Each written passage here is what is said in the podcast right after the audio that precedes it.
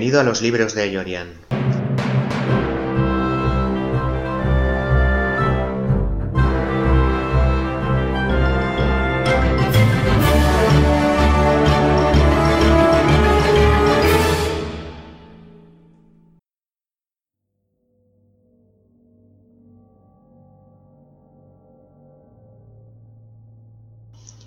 Hola, bienvenido de nuevo a los libros de Yorian.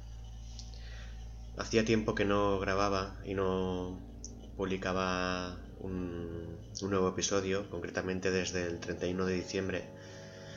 Eh, recuerdo que aquel día grabé el episodio y estaba bastante enfermo.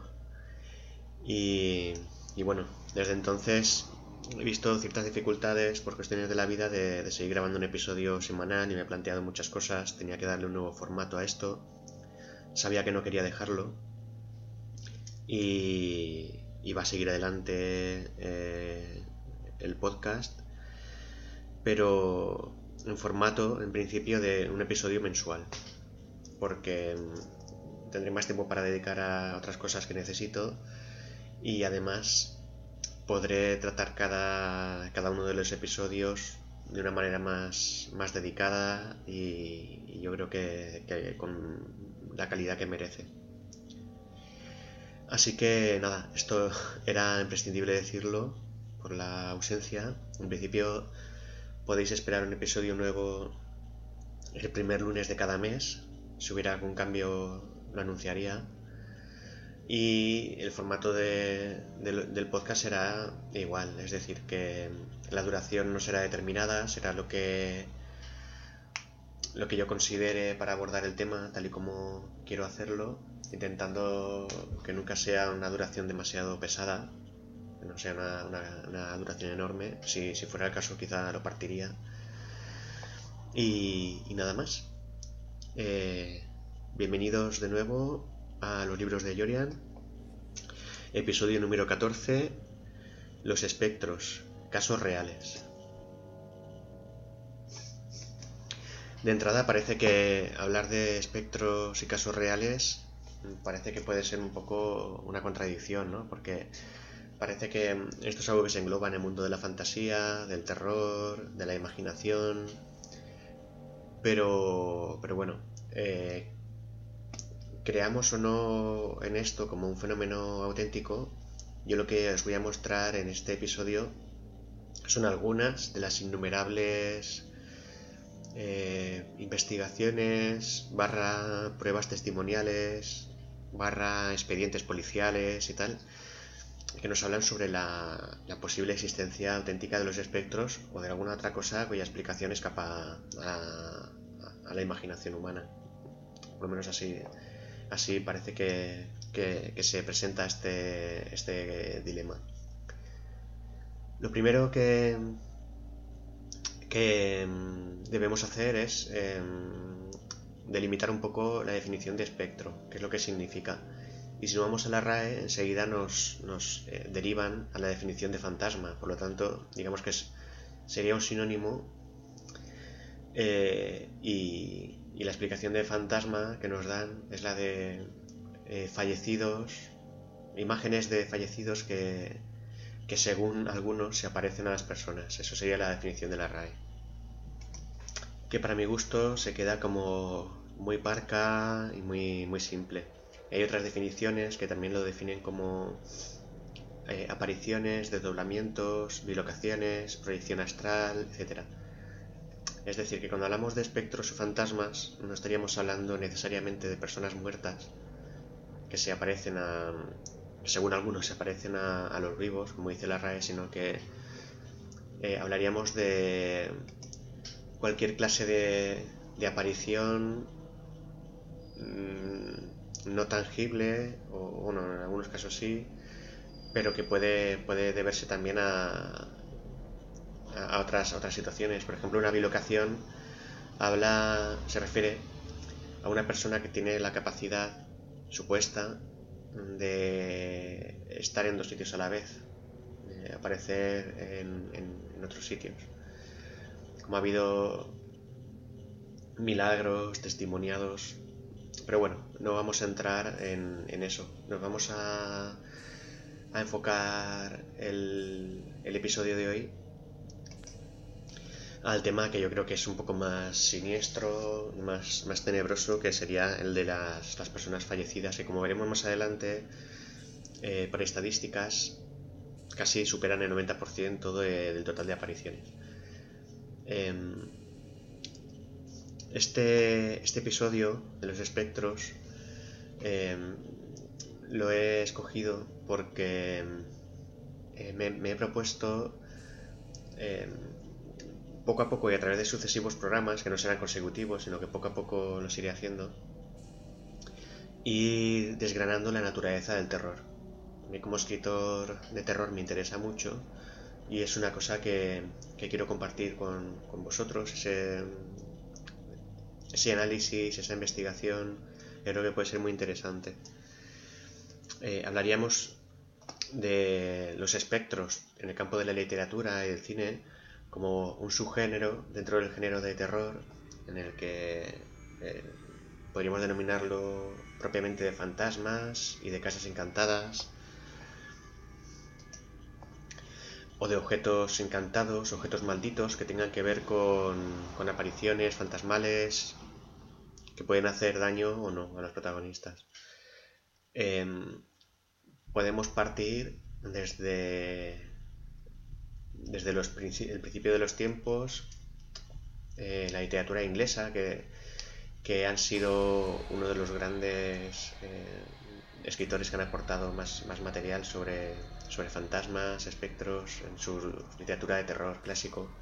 Hablaríamos, como no, de la literatura gótica y, y ese, esas, esas novelas con cuentos decimonónicos en las que se habla del castillo encantado, la casa encantada, el fantasma, el misterio, el fantasma que mira por la ventana, no sé, el, el, fantasma de Canterville, por ejemplo, o una obra que me gusta mucho, un poco más, más eh, avanzada en el tiempo, que sería El guardavías de Dickens. Sobre la cual yo creo que profundizaré más en, otro programa en el que hable también de los espectros, pero no casos reales, sino en la literatura. Eh, yo creo que también sería interesante eh, tener los dos programas para, equiparar una cosa con la otra, igual que en su momento em, hablé sobre la figura del vampiro y la del demonio y, y, cómo avanzaban paralelamente, pues, o cómo avanza paralelamente la figura del mal con el mal en la, en la, vida real. Bueno, pues este, en este caso también puede ser interesante más adelante para otro programa. Así que el guardavías de Dickens me lo dejo apuntado para más adelante. Pero bueno, eh, esto ha evolucionado mucho y, uno de los exponentes más modernos que podemos encontrar acerca de todo esto y, más aterradores, en mi opinión, porque para mí, quizás sobre fantasmas que, que son historias tan clásicas y, digamos tal y como las ha tratado la literatura inglesa para un público de otro tiempo, más ingenuo, que se asustaba con, mucho menos que nosotros, porque nosotros ya hemos visto tanto cine de terror, hemos leído tanta novela de terror y, tenemos acceso a tantos contenidos que es muy difícil asustarnos. Pero claro, estas historias de, espectros y fantasmas son tan antiguas, tan clásicas y se desarrollaron para un público tan diferente a nosotros que generalmente eh, a mí me, causan incluso aburrimiento. Porque eh, miedo es lo último que, me pueden generar.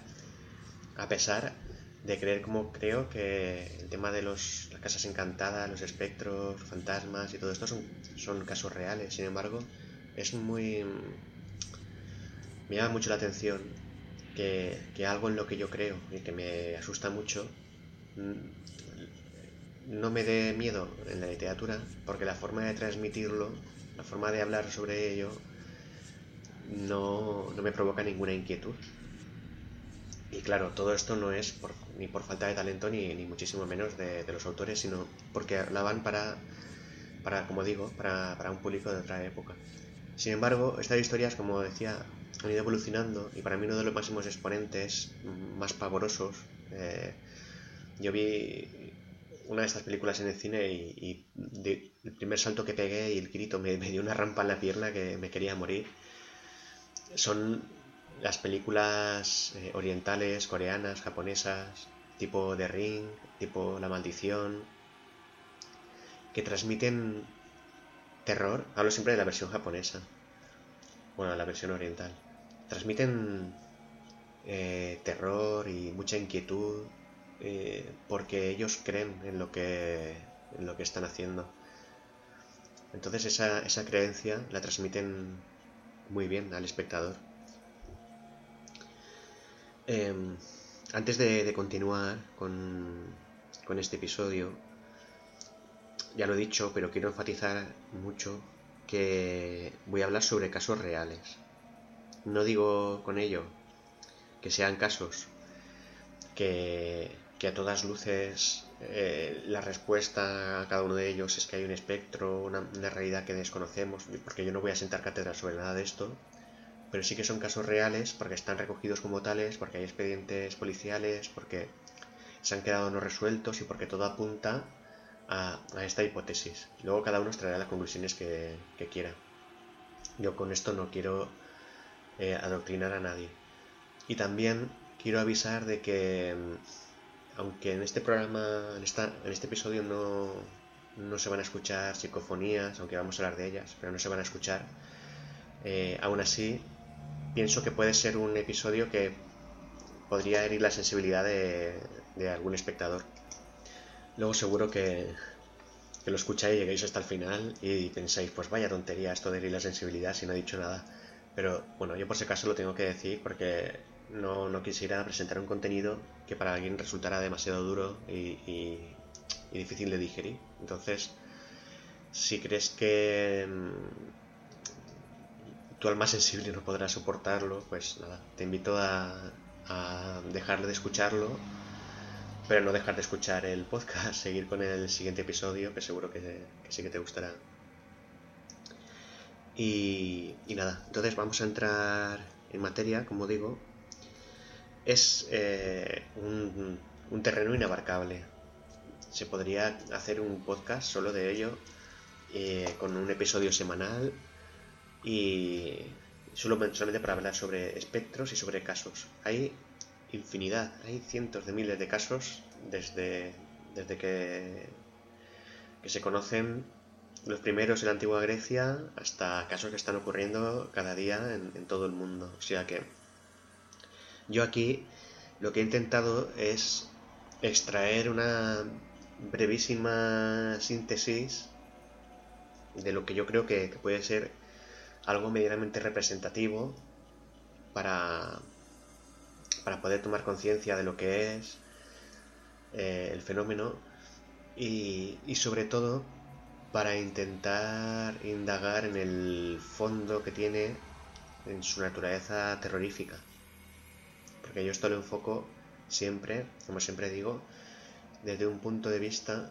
de lo que yo como escritor puedo extraer de aquí para mis obras, eh, directa o indirectamente.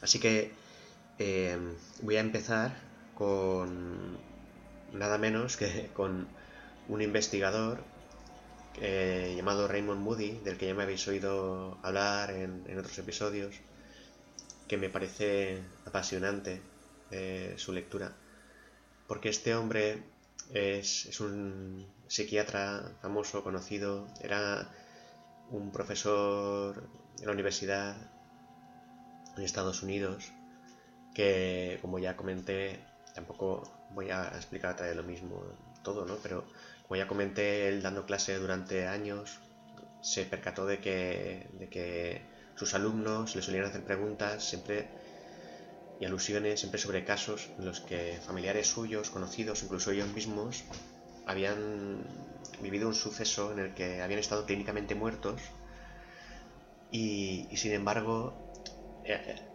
describían cosas que no podían ser ciertas eh, clínicamente porque se supone que estaban muertos y durante ese tiempo ellos describían cosas que habían sucedido. Y a Raymond Moody lo que le llamó la atención fue que, que todos estos alumnos que a lo largo de los años le iban contando esto, le relataban las mismas clases de experiencias. Entonces él decidió hacer un estudio a lo largo de todo el mundo en el que llegó a unas conclusiones muy inquietantes. Y es que no importa la religión del individuo, ni si es religioso, espiritual o no lo es, pero su experiencia cercana a la muerte eh, siempre es similar y generalmente tiene los mismos pasos. A raíz de esto, eh, digamos que Moody se obsesionó con este tema, lo iremos viendo como esto es una tónica general. Cada vez que un científico, porque los, científicos son muy, muy descreídos de todos estos temas porque es algo que no pueden pesar, medir ni contar, pero en cuanto un científico se convence del fenómeno, se obsesiona, se obsesiona y, veremos como más adelante muchos científicos que, dedicaron toda su vida, incluso la malgastaron porque es muy difícil avanzar un solo paso en el sentido de esclarecer la verdad de todo esto. Bueno, pues en este caso, eh, Raymond Moody siguió haciendo investigaciones y, terminó publicando un libro. Y, después de todo esto se volvió a hacer otro tipo de investigaciones, pero ya de, digamos, de, de trabajo de campo. Bueno, eh, todo esto que él investigó y que llegó a la conclusión de que, de que realmente había una vida después de la vida, como, como él lo, llama. Son una, una, secuencia en la que el, el afectado, el que, el estuvo muerto, dice que de pronto se vio a sí mismo desde una esquina del techo. Desde el techo se contempló su propio cuerpo, cómo estaba muerto su cuerpo, y según el caso, pues alguno relataba eh, una, escena, una escena dentro del hospital, con un cirujano, o se veía en la cama, o cualquier cosa. Y, en muchos casos contaban cosas que habían oído, conversaciones que habían tenido los familiares, o incluso los cirujanos entre ellos, y relataban las frases exactas que se habían dicho, sorprendiendo muchísimo a los que estuvieron allí presentes.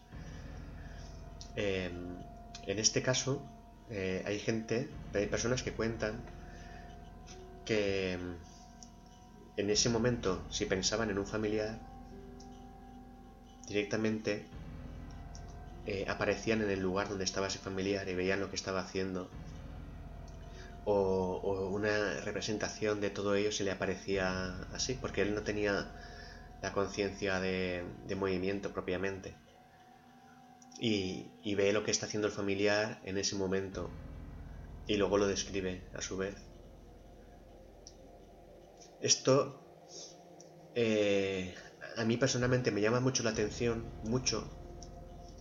Voy a hacer muchos incisos porque es que yo soy así, pero luego lo retomo siempre, lo prometo.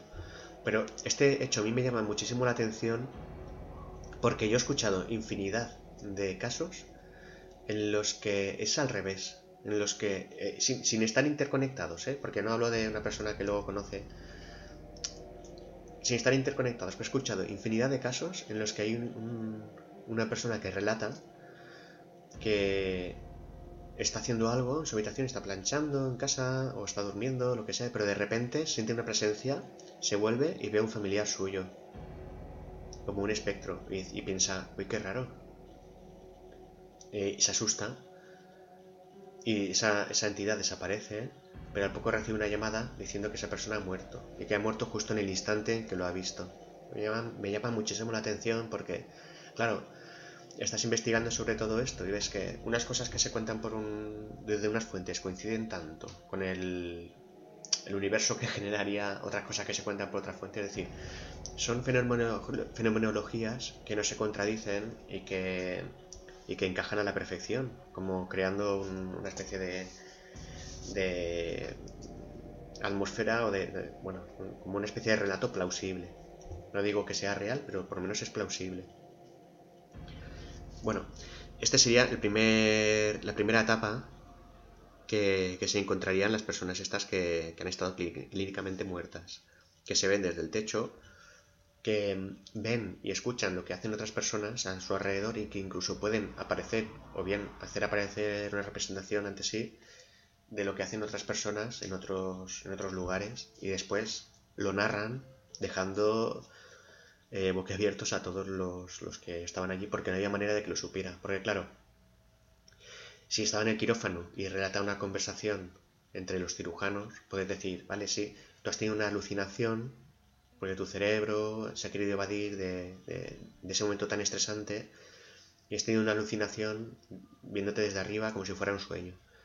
Y tú puedes relatar lo que pasaba porque no estabas muerto realmente, estabas muerto, pero, pero como has vuelto a la vida, digamos que algunas funciones funcionaban todavía, tu oído ha captado eso y lo has recordado después.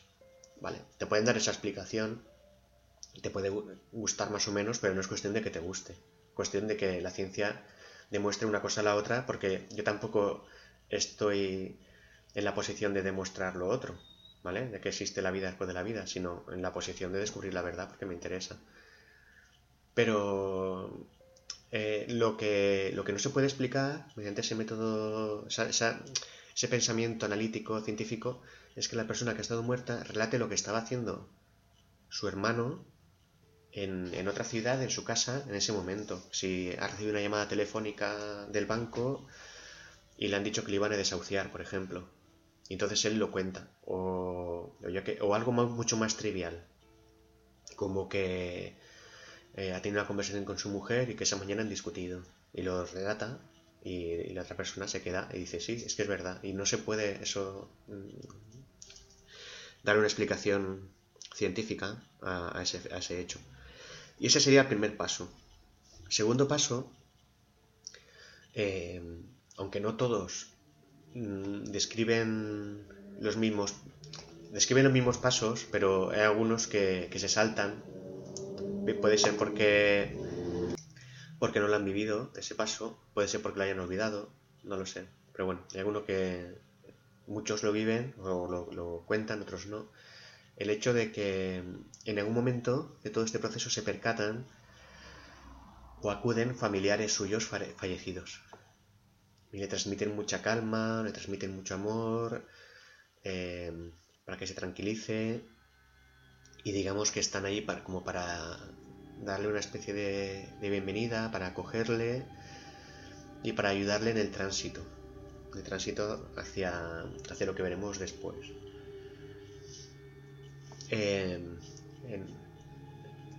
Moody eh, describe incluso el caso que eh, de, un, o sea, un caso de un sujeto que describe cómo apareció su madre, apareció su abuela, etc. Pero de repente también apareció una persona que estaba viva. Y eso le descolocó mucho. Pero claro, él cuando lo contó, le dijeron, no, es que había fallecido en el mismo momento que tú. O había fallecido unas horas antes. Y eso sin, sin que él lo hubiera sabido. Por lo tanto, esto también es algo difícilmente explicable. Después, el siguiente paso que se, que se describe es el, lo que estos sujetos definen como una especie de juicio de juicio, eh, llamémoslo moral, de toda su vida. Y no es, no es lo que se ha representado siempre como el juicio de Dios, en, el que hay una balanza donde se pone lo bueno y lo malo y se dirime si va al cielo o al infierno, que hay un señor con una barba muy grande. No, no. Lo que definen es que de pronto toda su vida pasa ante sus ojos, pero toda, hasta el detalle más nimio. Pero claro, podríamos pensar que tardaría, si se ha muerto con 65 años, podríamos pensar que tardaría 65 años en, en recibir toda la visión, claro. Pero no dice que como toda la vida pasa ante sus ojos, pero como en un instante, algo que, no, vamos a intentar explicar porque no, se puede.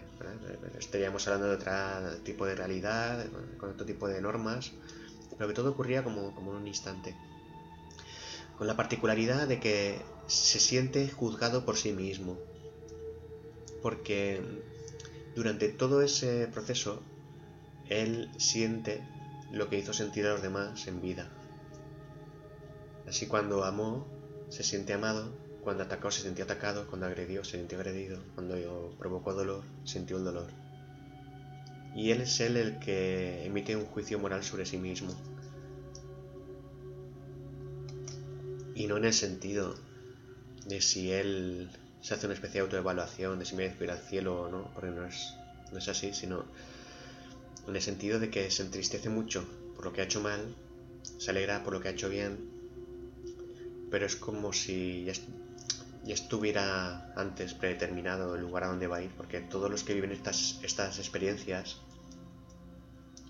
que entran dentro del terreno de la experiencia positiva, que también está la negativa que narraremos después y que no tiene ninguno de estos elementos, pues todos los que empiezan viviendo estos elementos, digamos que está un poco, un poco determinado el, fin, ¿no? No es el juicio lo que hace ver si va a ir al cielo o al infierno, sino es un elemento más de todo el proceso. Es como, más que como un juicio, eh, yo lo definiría como una especie de, de lavado, de manera de, de limpiar o de purgar el alma algo, no sé,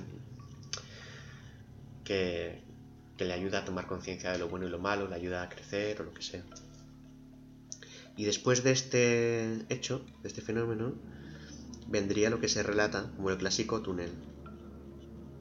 Claro, aquí estamos viendo cosas que, que se relatan en la Biblia, se relata lo del juicio, bueno, no sé si se llega a decir explícitamente, pero sí en el imaginario popular acerca del cristianismo y todo eso sí que está muy integrado el tema del juicio de Dios. Y, el tema del túnel, bueno, eso en el imaginario cristiano no, lo vincularía a la religión, sino más, más bien yo creo que a la cultura occidental. El tema de que se ve un túnel y todo esto, estamos hartos de verlo en películas y demás.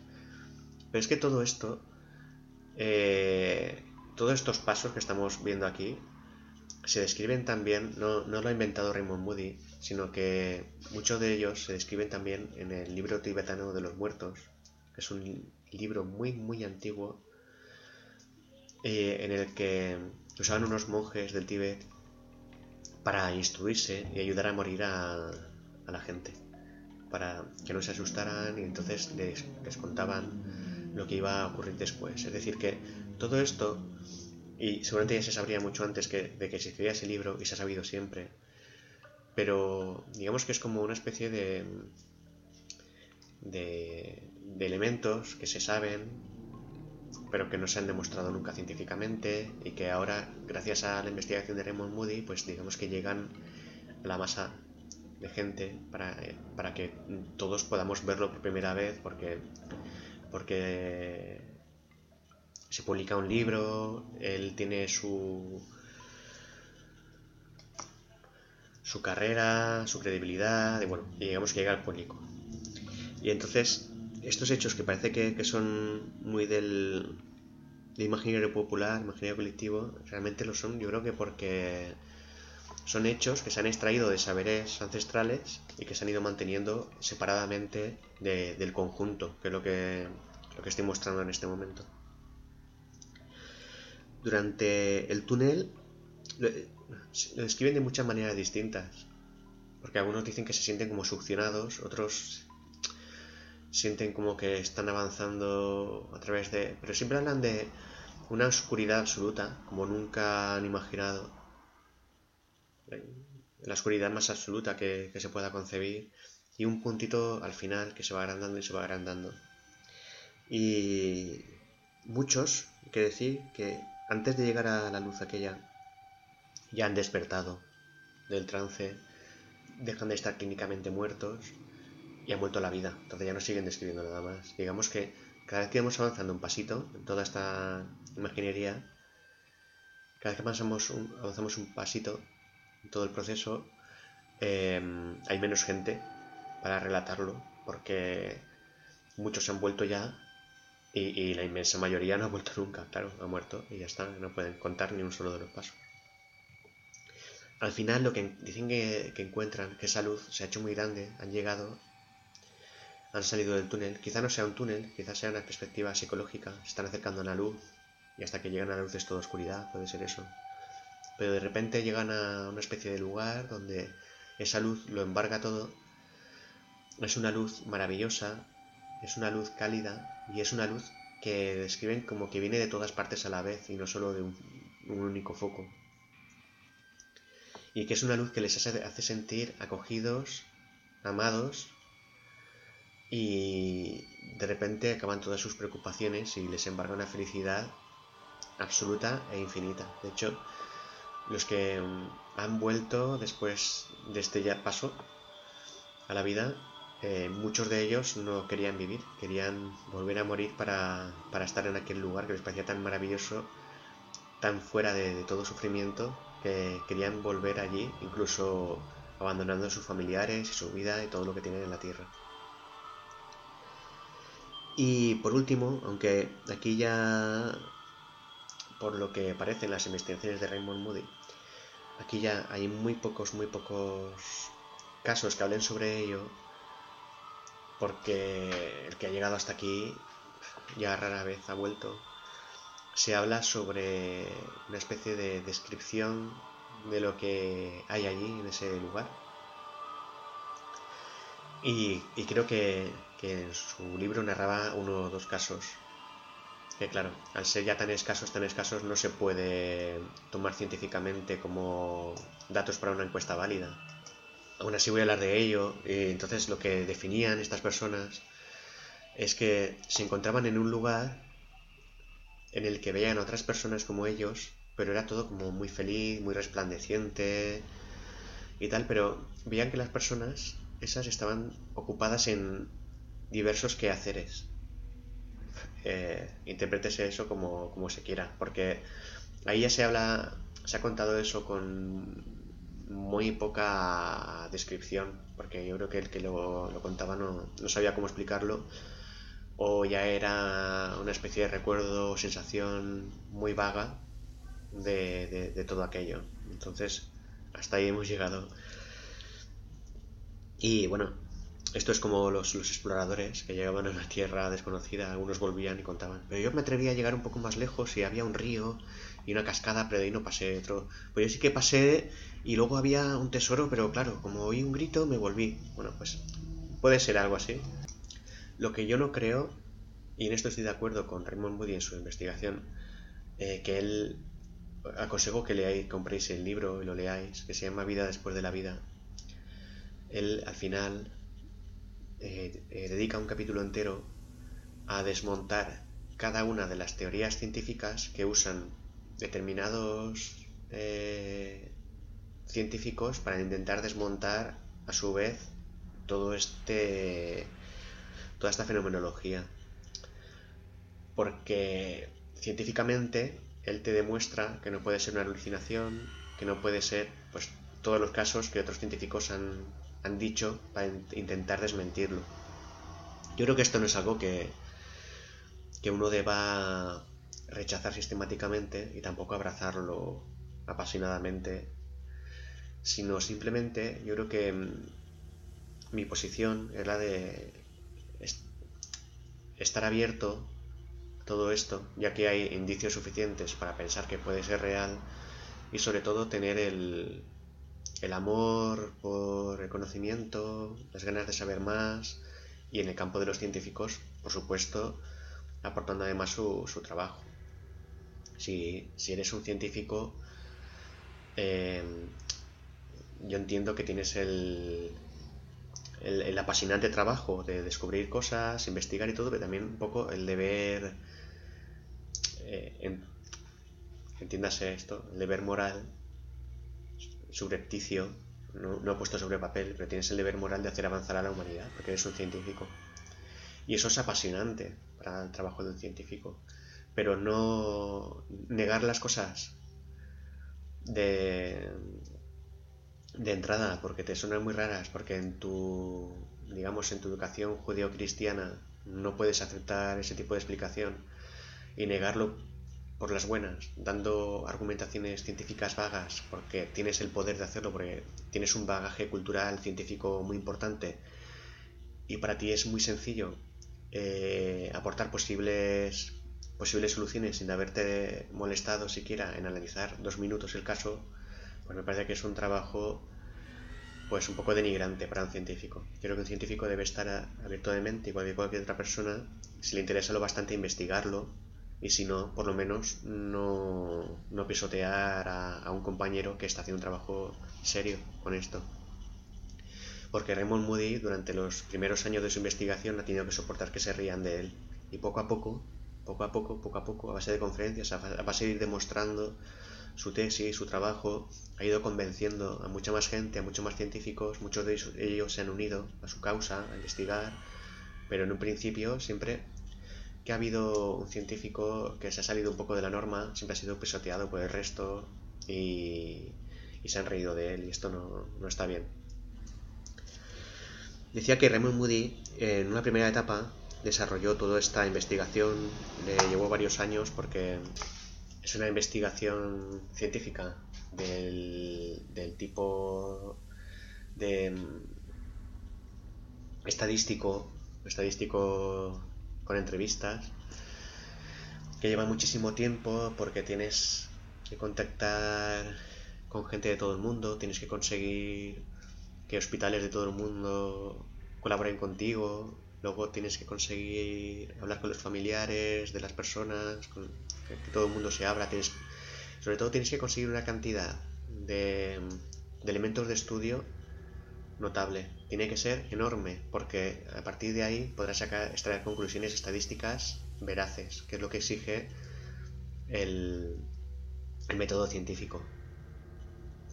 Que extraigas mucha, mucha, mucha, mucha, muchísima información, una cantidad de información abrumadora para poder eh, establecer eh, porcentajes de causalidad, etcétera, que sean incontestables. Porque no es lo mismo que hayas preguntado a, a 10 personas que conoces acerca de este fenómeno y los 10 te hayan contado lo mismo, y tú puedes llegar a tu, a tu conclusión de que eso es un fenómeno real, pero no convencerás a nadie de ello.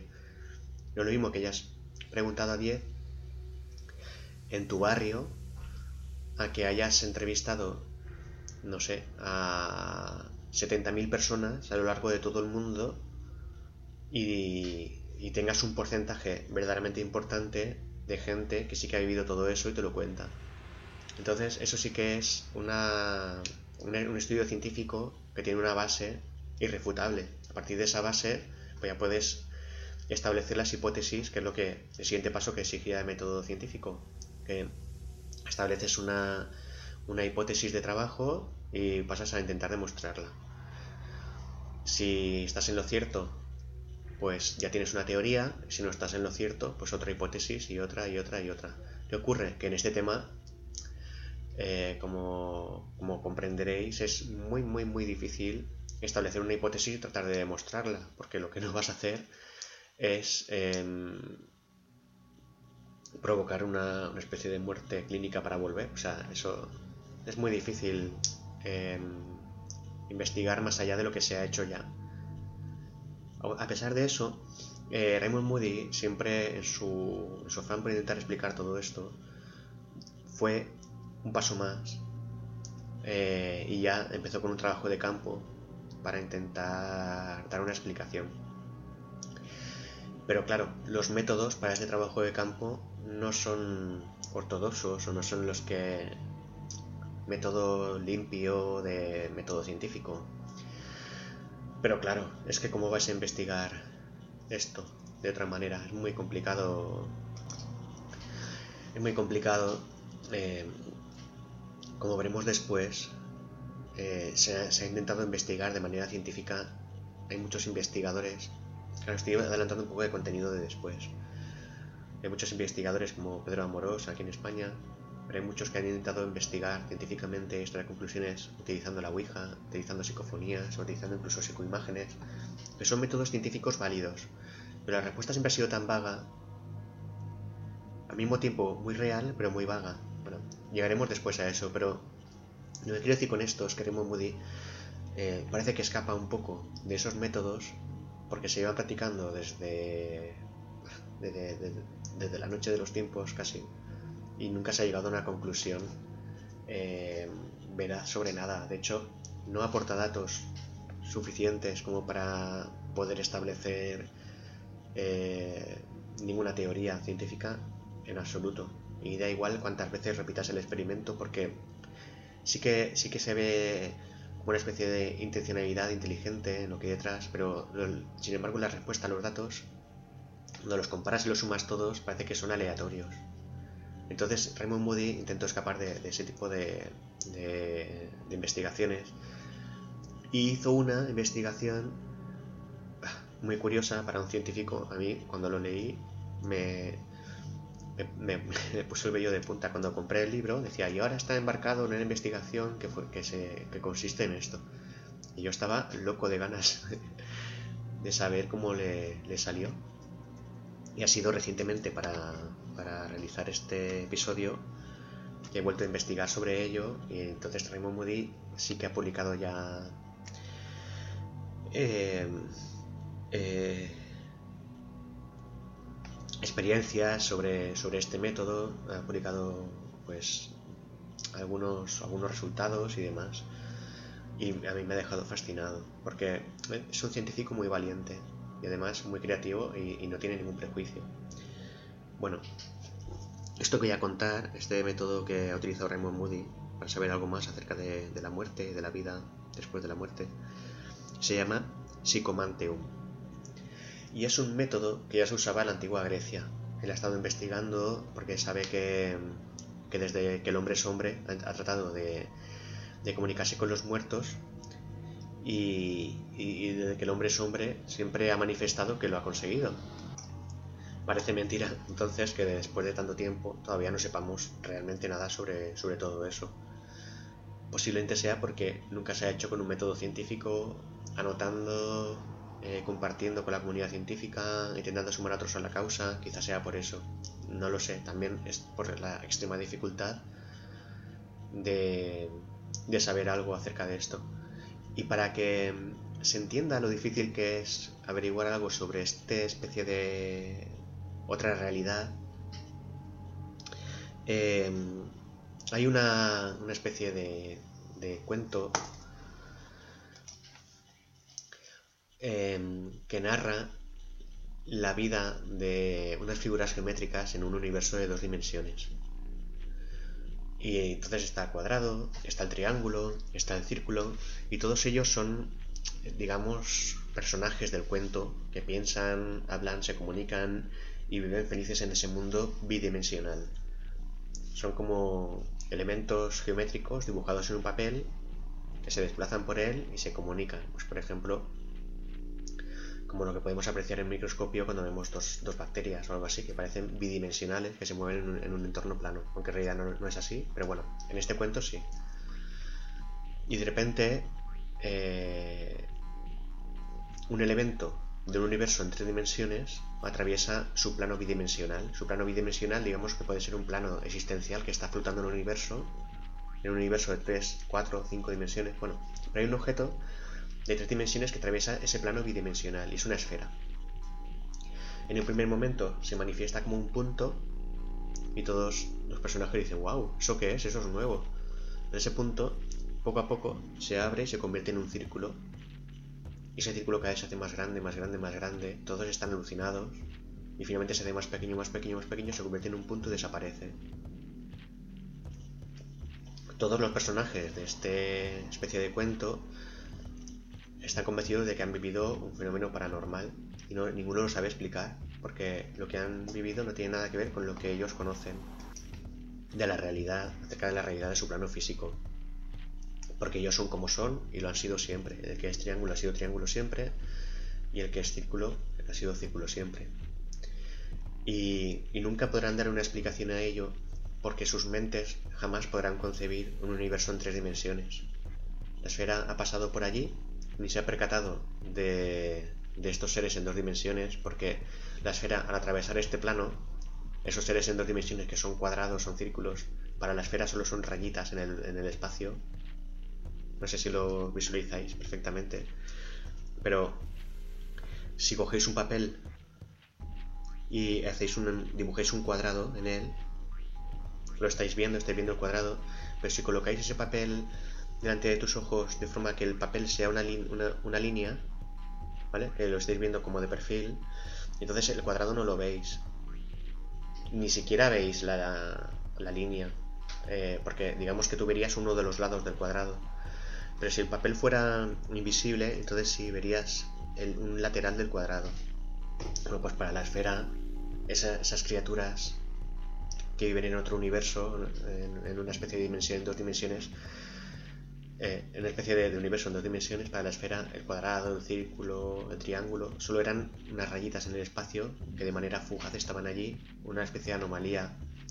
Y sin embargo, para todos ellos, eh, la, aparición de la esfera invadiendo todo su universo fue un acontecimiento sin precedentes desde el que se hablaría después durante milenios, seguramente, y sería una leyenda, un mito que, nunca se llegaría a comprender. Pues en este caso yo creo que es algo así parecido. Estamos hablando de algo que no podemos concebir y por lo tanto es muy difícil de explicar. Eh, pero hay muchas formas de intentar investigar sobre ello y, y aún así eh, los resultados de esas formas de hacerlo no, no aportan resultados, no aportan eh, algo que sea cuantificable y con lo, que, lo que se pueda extraer conclusiones. Por lo tanto, Raymond Moody intenta hacer este método que se llama Psychomanteum. Em, tal y como él lo propone, que es como se hacía en la antigua Grecia, él eh, lo que plantea es que se, se provoca, se, se colocan unas fotografías de la persona difunta con la que se quiere contactar y entonces el, sujeto de experimento, la persona que quiere contactar, pasa una mañana eh, en soledad recordando a esta persona, evocando recuerdos sobre ella, digamos colocándose eh, emocionalmente en una vibración, un estado em, que, que vaya a favorecer después el contacto. Porque gracias a todo este trabajo interior, esta persona debería vibrar de una forma determinada o debería estar mentalmente conectada con algo. Digamos que este proceso, digamos que le, llevaría a, a ser perceptivo, digamos, para que se pueda entender.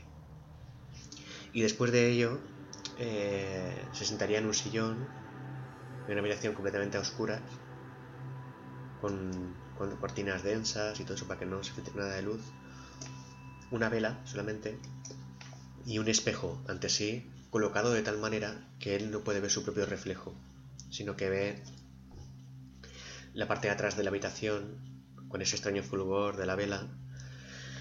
Y con este experimento lo que se relata es que el elemento de estudio, sujeto de estudio, ve eh, cómo poco a poco la persona con la que quería contactar se va mm, dibujando en el espejo y poco a poco se va haciendo más clara la imagen, más nítida y que incluso relatan que, incluso esa figura sale del espejo y que incluso se han relatado contacto físico también. Eh, dice que Raymond Moody de esta manera ha hablado con, su madre, creo que, que, leí, un familiar, pero que muchas otras personas que han querido formar parte de este experimento que Raymond Moody va guiando han tenido contactos reales o que a ellos les, ha parecido reales con, seres eh, fallecidos. Y este es el psicomante.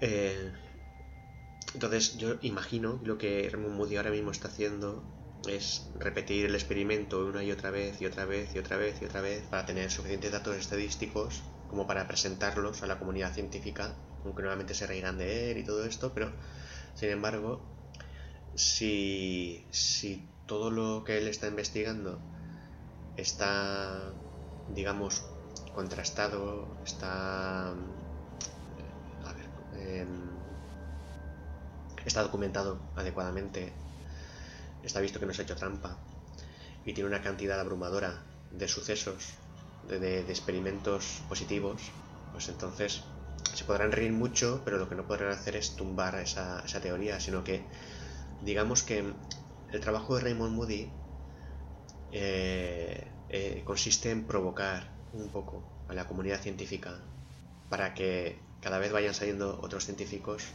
que colaboren en la investigación con otros enfoques, con otras maneras de proceder, con otras ideas, porque esto es lo que realmente podría hacer evolucionar la investigación en este sentido. No que Raymond Moody sea un genio y que él llegue a la conclusión, sino que él va haciendo trabajo, va demostrando de manera científica que algo hay, un poco para, entiendo yo, para provocar a, otros científicos a seguir sus pasos, como ya los está viendo y que están trabajando en otros enfoques que son eh, eh, desconcertantes, pero eh, muy creativos y que están llegando también a conclusiones muy interesantes. Por ejemplo, no recuerdo el científico porque esta información me está viniendo ahora, no, no la había preparado, pero sí, hay un científico que ha preparado un casco que emite unas, vibraciones en determinadas zonas del cerebro y que, hace que de una manera tecnológica tú sufras una salida de tu cuerpo. Entonces, el hacerte salir de tu cuerpo, hacerte describir lo que ves y luego documentarlo, es una forma científica también de demostrar que una persona puede salir de su cuerpo.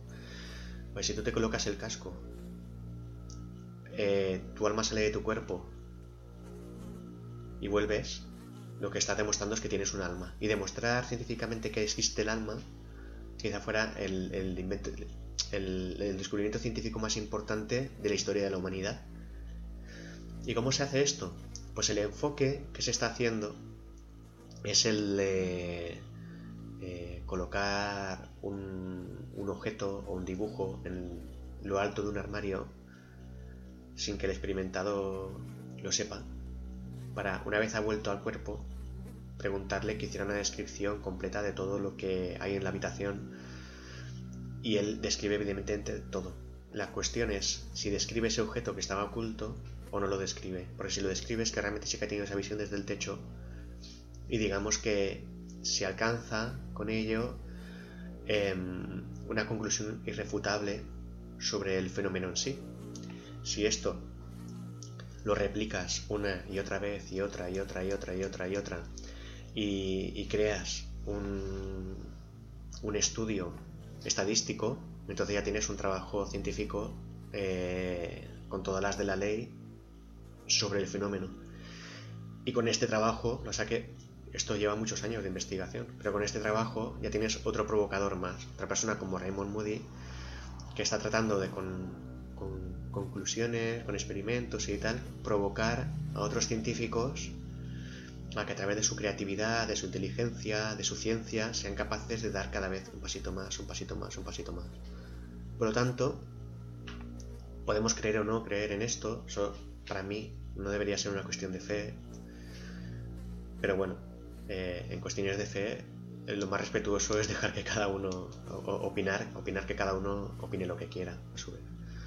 Pero bueno, para mí lo interesante es que sí que se puede afirmar que estamos en una época, estamos viviendo, como decía Julio Verne, tiempos, no, no, como decía, como decía Terry Pratchett, estamos viviendo tiempos interesantes.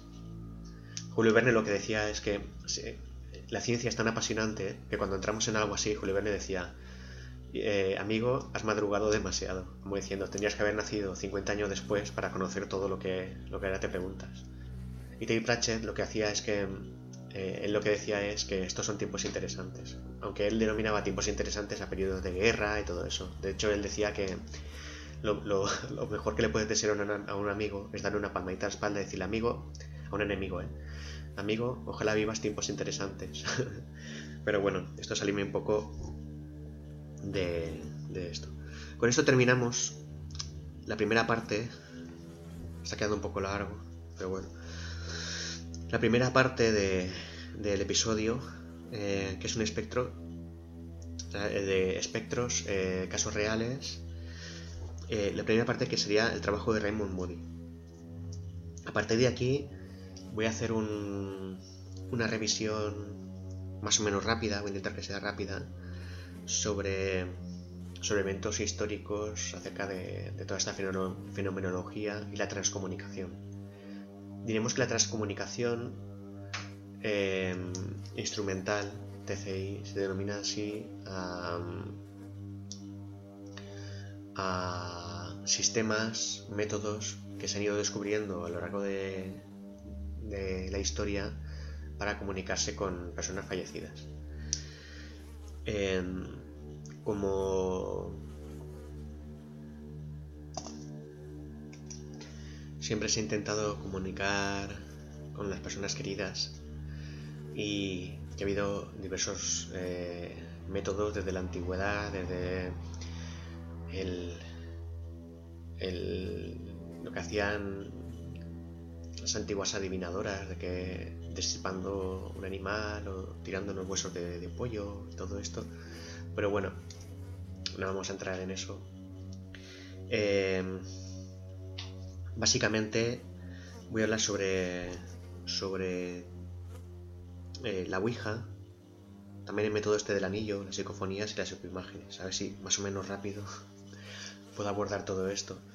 Yo creo que el oyente medio de este programa todo esto más o menos se lo conoce, pero también creo que es irrespetuoso dar todo por sentado y por sabido, eh, eh, habiendo tanta gente que, imagino yo que lo desconocerá también como lo desconocía yo al principio, antes de abordarlo. Entonces voy a intentar contarlo de una forma amena para que que lo sepa no se aburra y que el otro descubra algo interesante. Eh, hablamos de, la Ouija como un elemento de, transcomunicación en el que eh, hay un, un, abecedario dibujado en una tabla, un sí, un no, tal, y entonces pues a través de diversos objetos que un grupo de personas se colocan en círculo, eh, contactan con ese objeto con la mano, con un dedo, lo que sea, ese objeto se va desplazando a través de los símbolos para comunicarse. Eh, es una práctica que es peligrosa y que no es recomendable. Luego analizaremos casos eh, aterradores sobre, sobre, sobre esta práctica. Bueno, yo lo he, lo he practicado, lo, he hecho, y la verdad es que ha sido en una época de mi vida en la que he vivido sucesos paranormales. Luego hablaré también un poco sobre ello. Muchos sucesos. Y, y esto atrajo un poco mi atención hacia, hacia este método, un poco para, para conocer eh, algo más sobre lo que estaba ocurriendo en mi vida, digamos. Y, y es muy, muy, muy, muy peligroso en varios sentidos. El primer sentido es el de la maldad humana. Porque yo recuerdo que a través de esta práctica que yo empecé con unos amigos, luego se fue popularizando mucho y acabó medio instituto haciéndolo. Y incluso casi casi alguna persona que vivió ataque de histeria y demás. O sea que es muy peligroso. Recuerdo una sesión en la que a una chica le dijeron que no, nunca cumpliría los 18 años. Eso en el instituto es muy duro. Y luego cuando ella se fue llorando a su casa, los, los, chicos que estaban allí haciendo eso con ella estaban riéndose porque lo habían hecho todo ellos, lo habían provocado ellos. Me dio mucha tristeza porque esa chica, eh, esa chica pasó un tiempo que se la veía siempre triste. Y bueno, entonces, eh, por ese... Es uno, es uno de los motivos por los que es muy peligroso hacerla, porque digamos que tú estás intentando penetrar en un mundo completamente desconocido para ti. Solo el hecho de que desees hacerlo y te pongas a ello eh, implica que has abierto todas tus defensas que está dispuesto a creer cualquier cosa que se te revele. Y más, y más, cuando estamos hablando de la adolescencia, que es un periodo crítico en la formación de la personalidad, en la que se está abandonando los últimos vestigios de la niñez para ser adulto. Y una de las características eh, de la niñez es la creencia de que lo fantástico es real. No es que los adolescentes crean que lo fantástico es real, pero digamos que esa puerta no se les ha cerrado del todo. Igual que durante todo el periodo de la educación infantil, hasta los 6 años, Los niños creen en Papá Noel, en los Reyes Magos, en el ratoncito Pérez, como lo más natural del mundo. Eh, y luego poco a poco su mente va cerrando esa puerta, ya con 7, 8 años, 9, si tiene suerte como padre, van dándose cuenta de que todo eso no es real y van sustituyendo todo ese universo, todo ese imaginario, ya por una explicación real sobre todas las cosas. Pero en la adolescencia esa puerta no está cerrada del todo.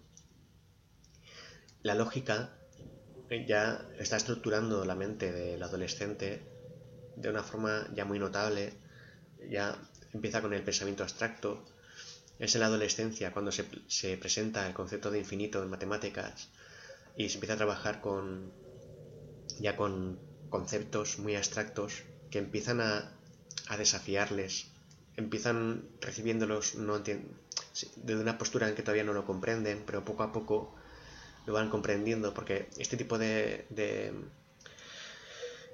eh, de conceptos se les presenta en ese momento de cambio. Hablo de, de cuando del instituto, de cuando antes se, se hacía el BUP, ¿vale? O el FP, todo esto. Que es lo que hice yo. Y ahora estaría como en el segundo grado de... Pero bueno, todo esto lo que hace ver es que esa puertecita todavía está, está abierta aunque deja solo un resquicio.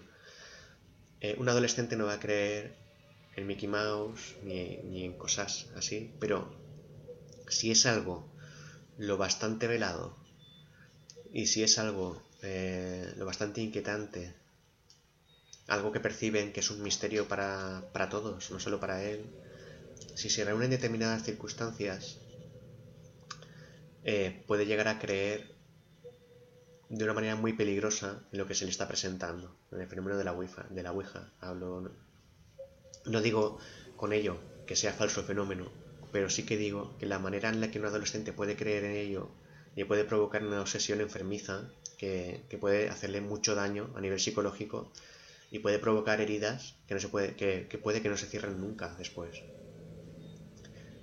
Ese es uno de los peligros de la Ouija, es el segundo peligro no todo está en que si el espíritu te ataca, ¿vale?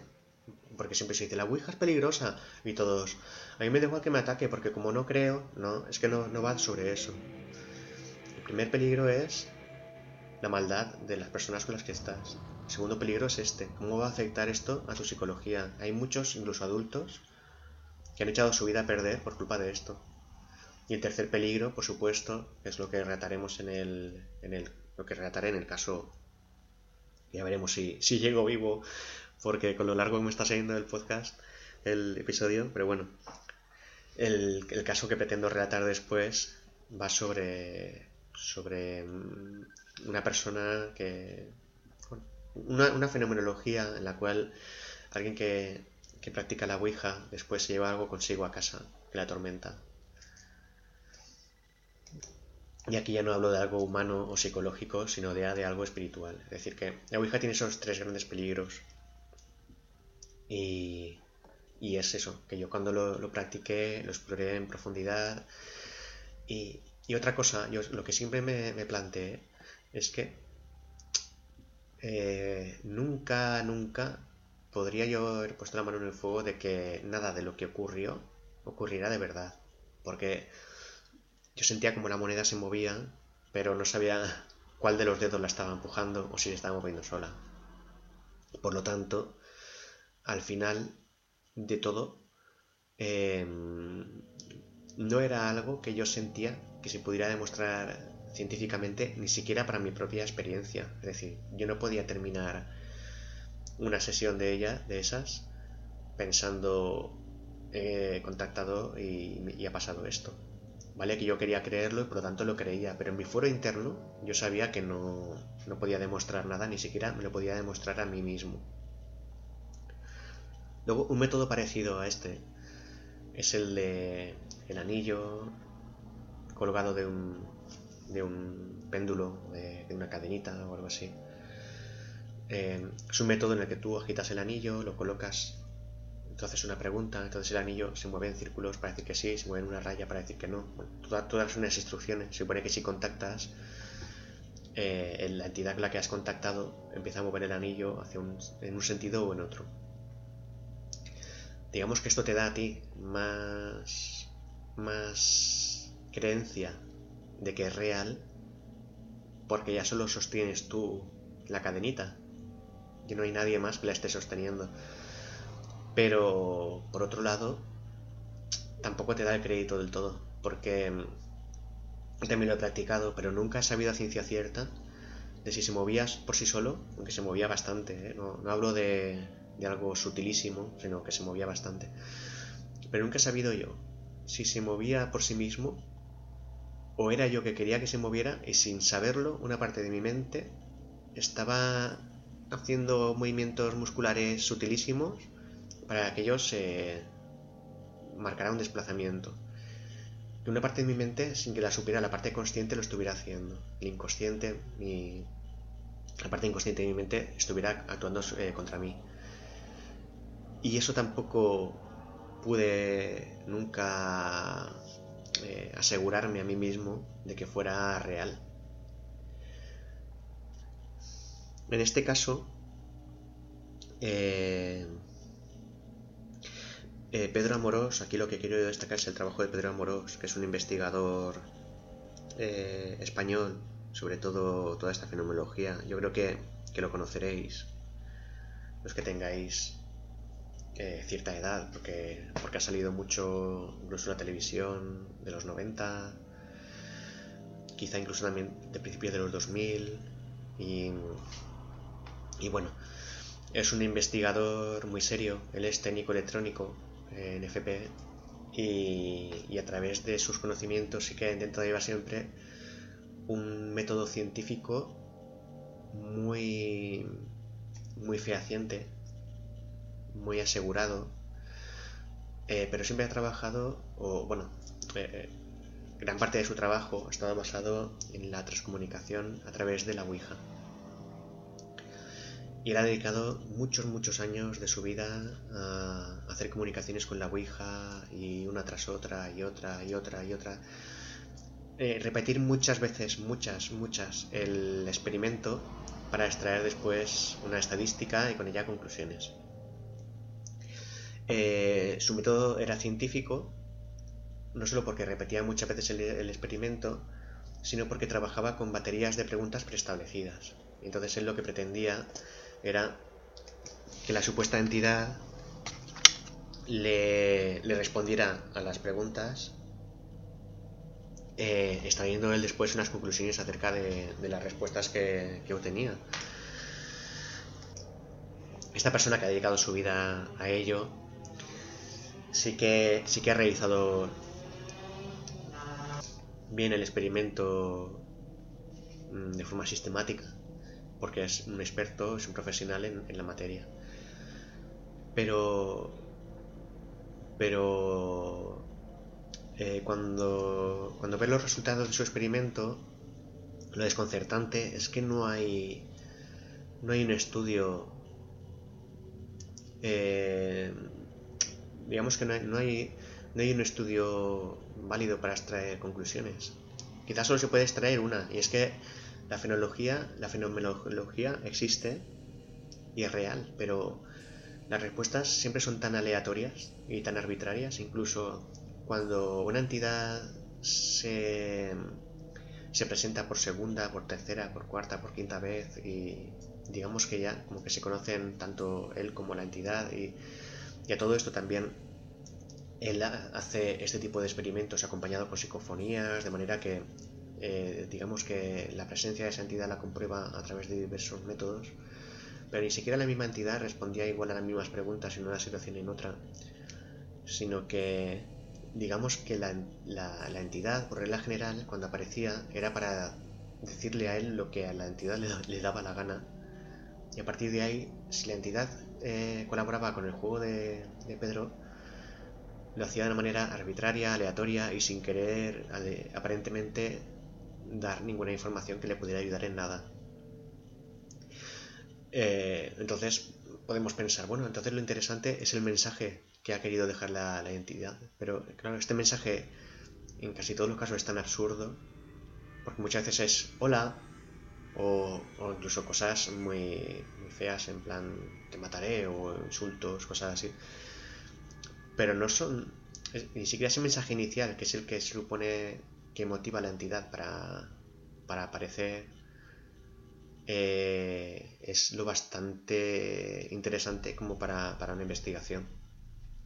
Esa es, digamos, la, la gran tragedia de, de realizar una investigación a través de estos métodos. Lo que sí que se lleva Pedro Amorós de todo esto es una cantidad de experiencias y aventuras que cuando lo ha contado a mí me ha dado envidia. Eh, porque él ha visitado muchos sitios supuestamente encantados, ha vivido muchas experiencias. Una, de las que narra es eh, completamente aterradora porque dice que estaba en una especie de monasterio y de repente eh, eh, pusieron una grabadora encima de una chimenea y lo voy a contar mal, seguro. Y si Pedro me oye, me va a matar. Pero, eh, o alguien que lo conozca, la historia, me va a decir, pero es que no fue así. Pero bueno, yo lo cuento como, como lo recuerdo, porque esto es una historia antigua que yo escuché cuando era adolescente. Pero bueno, pues era una obra, una, grabadora sobre la repisa de una chimenea y, de repente eh, en lo alto de una escalera vino como una especie de figura ensotanada o algo así y salieron todos corriendo. Cuando se atrevieron a volver, él fue a coger la grabadora y sintió como una mano le dio un cachete a él en su mano o algo así. Y, y resulta que al final ya cuando recuperaron la cinta y todo eso, escucharon una voz angelical que decía algo así como las flores crecen en primavera pero que luego en el magnetofón, cuando lo ponían al revés, eso se convertía en la voz de una vieja muy, muy desagradable que decía, os voy a matar a todos. Esa misma frase, al revés, eh, era, era alucinante. Bueno, y contaba muchas experiencias, muchas, muchas. Tiene muchísimas anécdotas sobre esto porque es un investigador que ha ido a sitios, digamos, infestados y... Aunque yo creo que no ha llegado a conclusiones científicas, que quizás sí, pero si las ha publicado yo no las, las he visto, no creo que las haya publicado. Yo creo que él sigue investigando y tratando de, llegar a algo, pero se encuentra ante esta dificultad de la demostración científica. Bien, y pasamos a, a las psicofonías. Y aquí nos tenemos que... Nos situamos a comienzo del de siglo XX con Friedrich Jürgenson, que era un pintor y músico que una vez salió al bosque a grabar con su magnetofón el canto de los pájaros. Y, y cuando llegó a casa estaba escuchando la cinta y de repente se quedó helado cuando escuchó la voz de su difunta madre que le llamaba. Decía Friedrich, mi dulce fiebre, Friebel, mi dulce Friebel o algo así. Y entonces, eh, digamos que en esa cinta recibía instrucciones acerca de cómo realizar la, comunicación instrumental a través de, este sistema.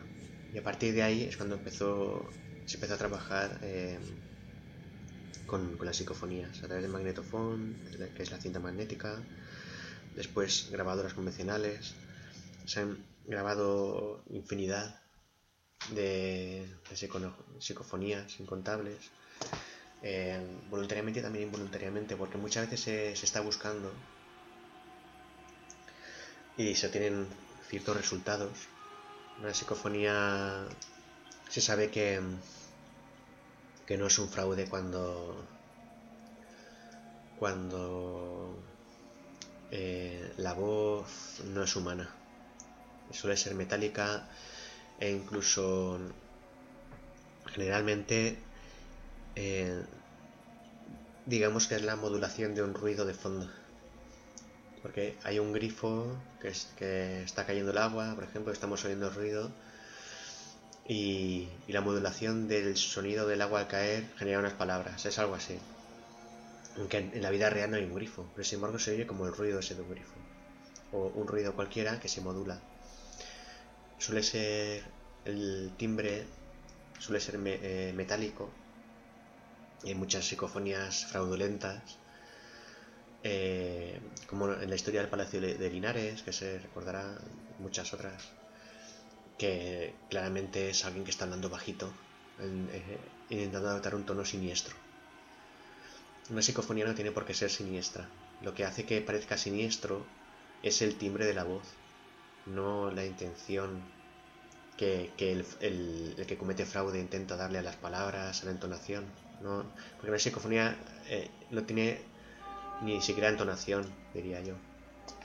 Simplemente el timbre, que al detectarlo como algo no humano, y que sin embargo eh, está diciendo unas palabras y unas palabras detrás de ellas se adivina una inteligencia, eso es lo que hace que nos parezca siniestro y nos haga retroceder un paso o palidecer.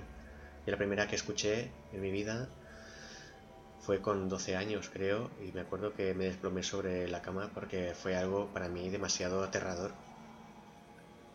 Y claro, con esa edad, imagínate.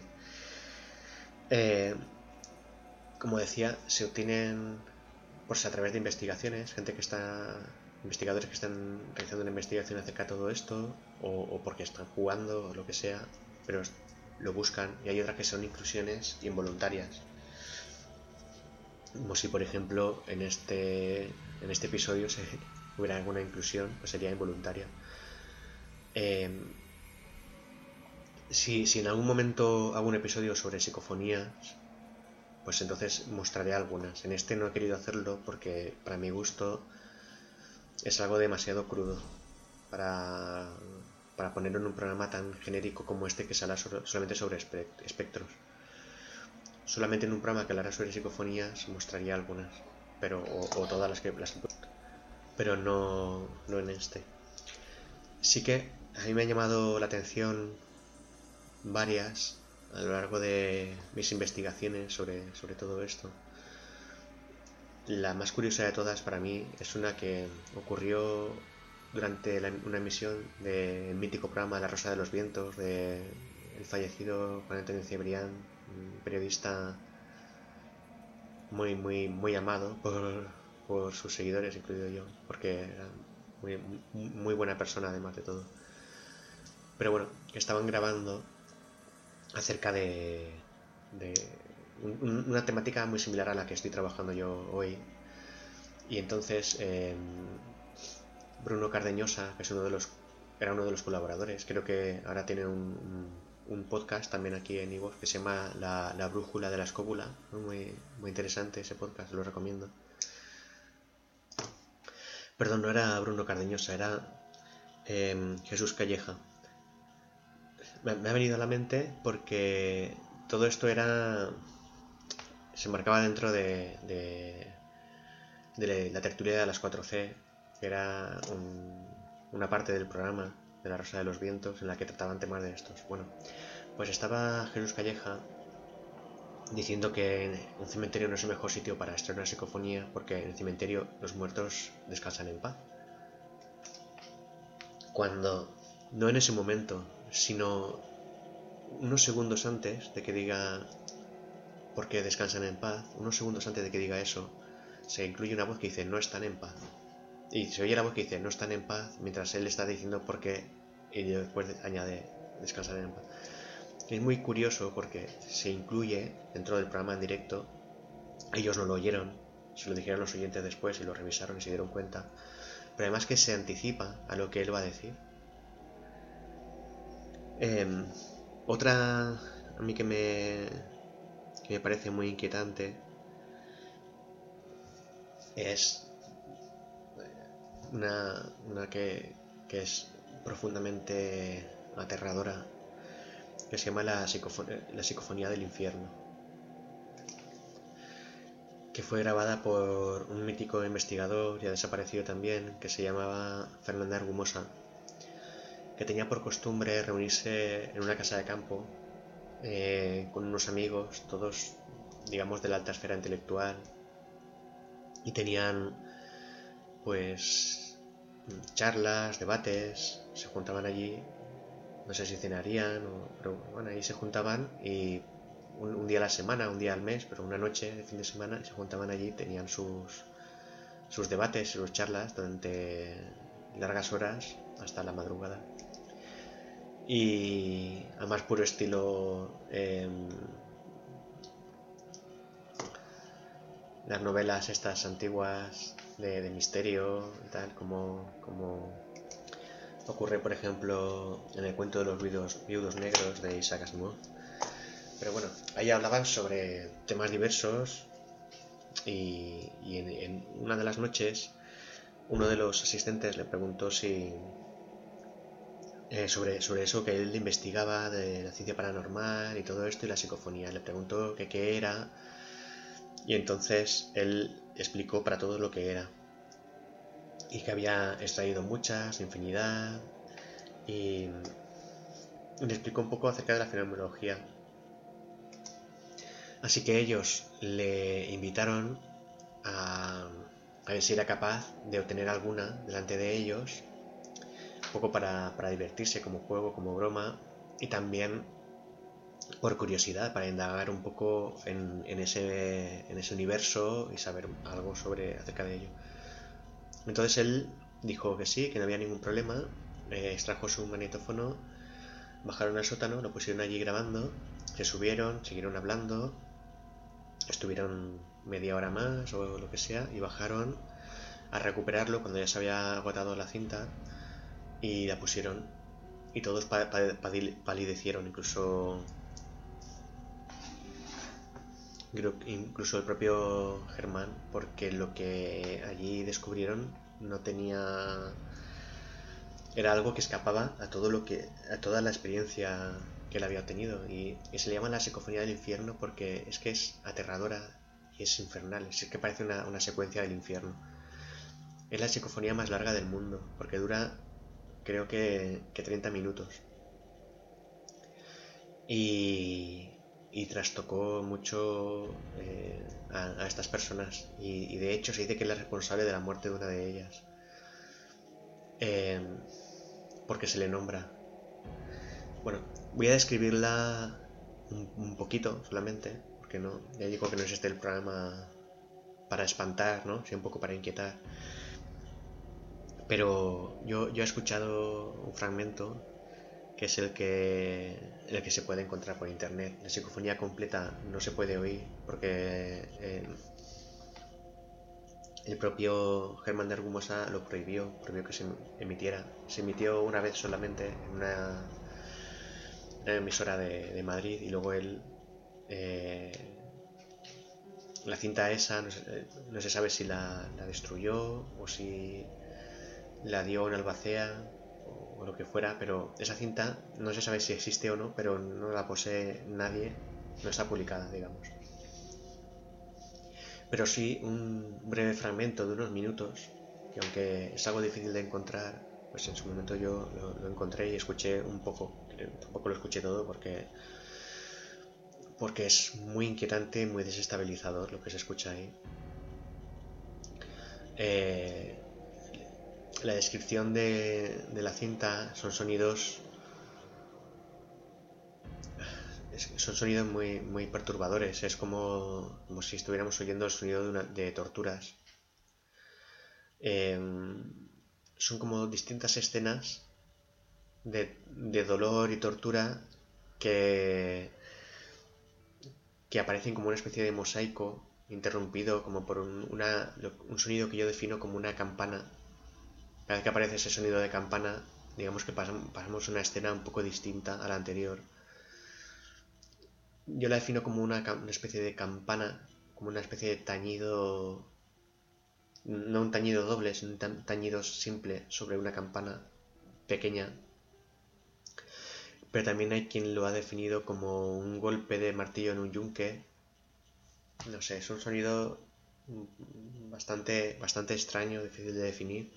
Pero cada vez que se sucede ese sonido, que se repite varias veces, eh, con un ritmo pausado, digamos que la escena cambia un poco. Y hay escenas que son así como de tortura o que recuerdan a eso. Y otras escenas en las que se oyen una especie de.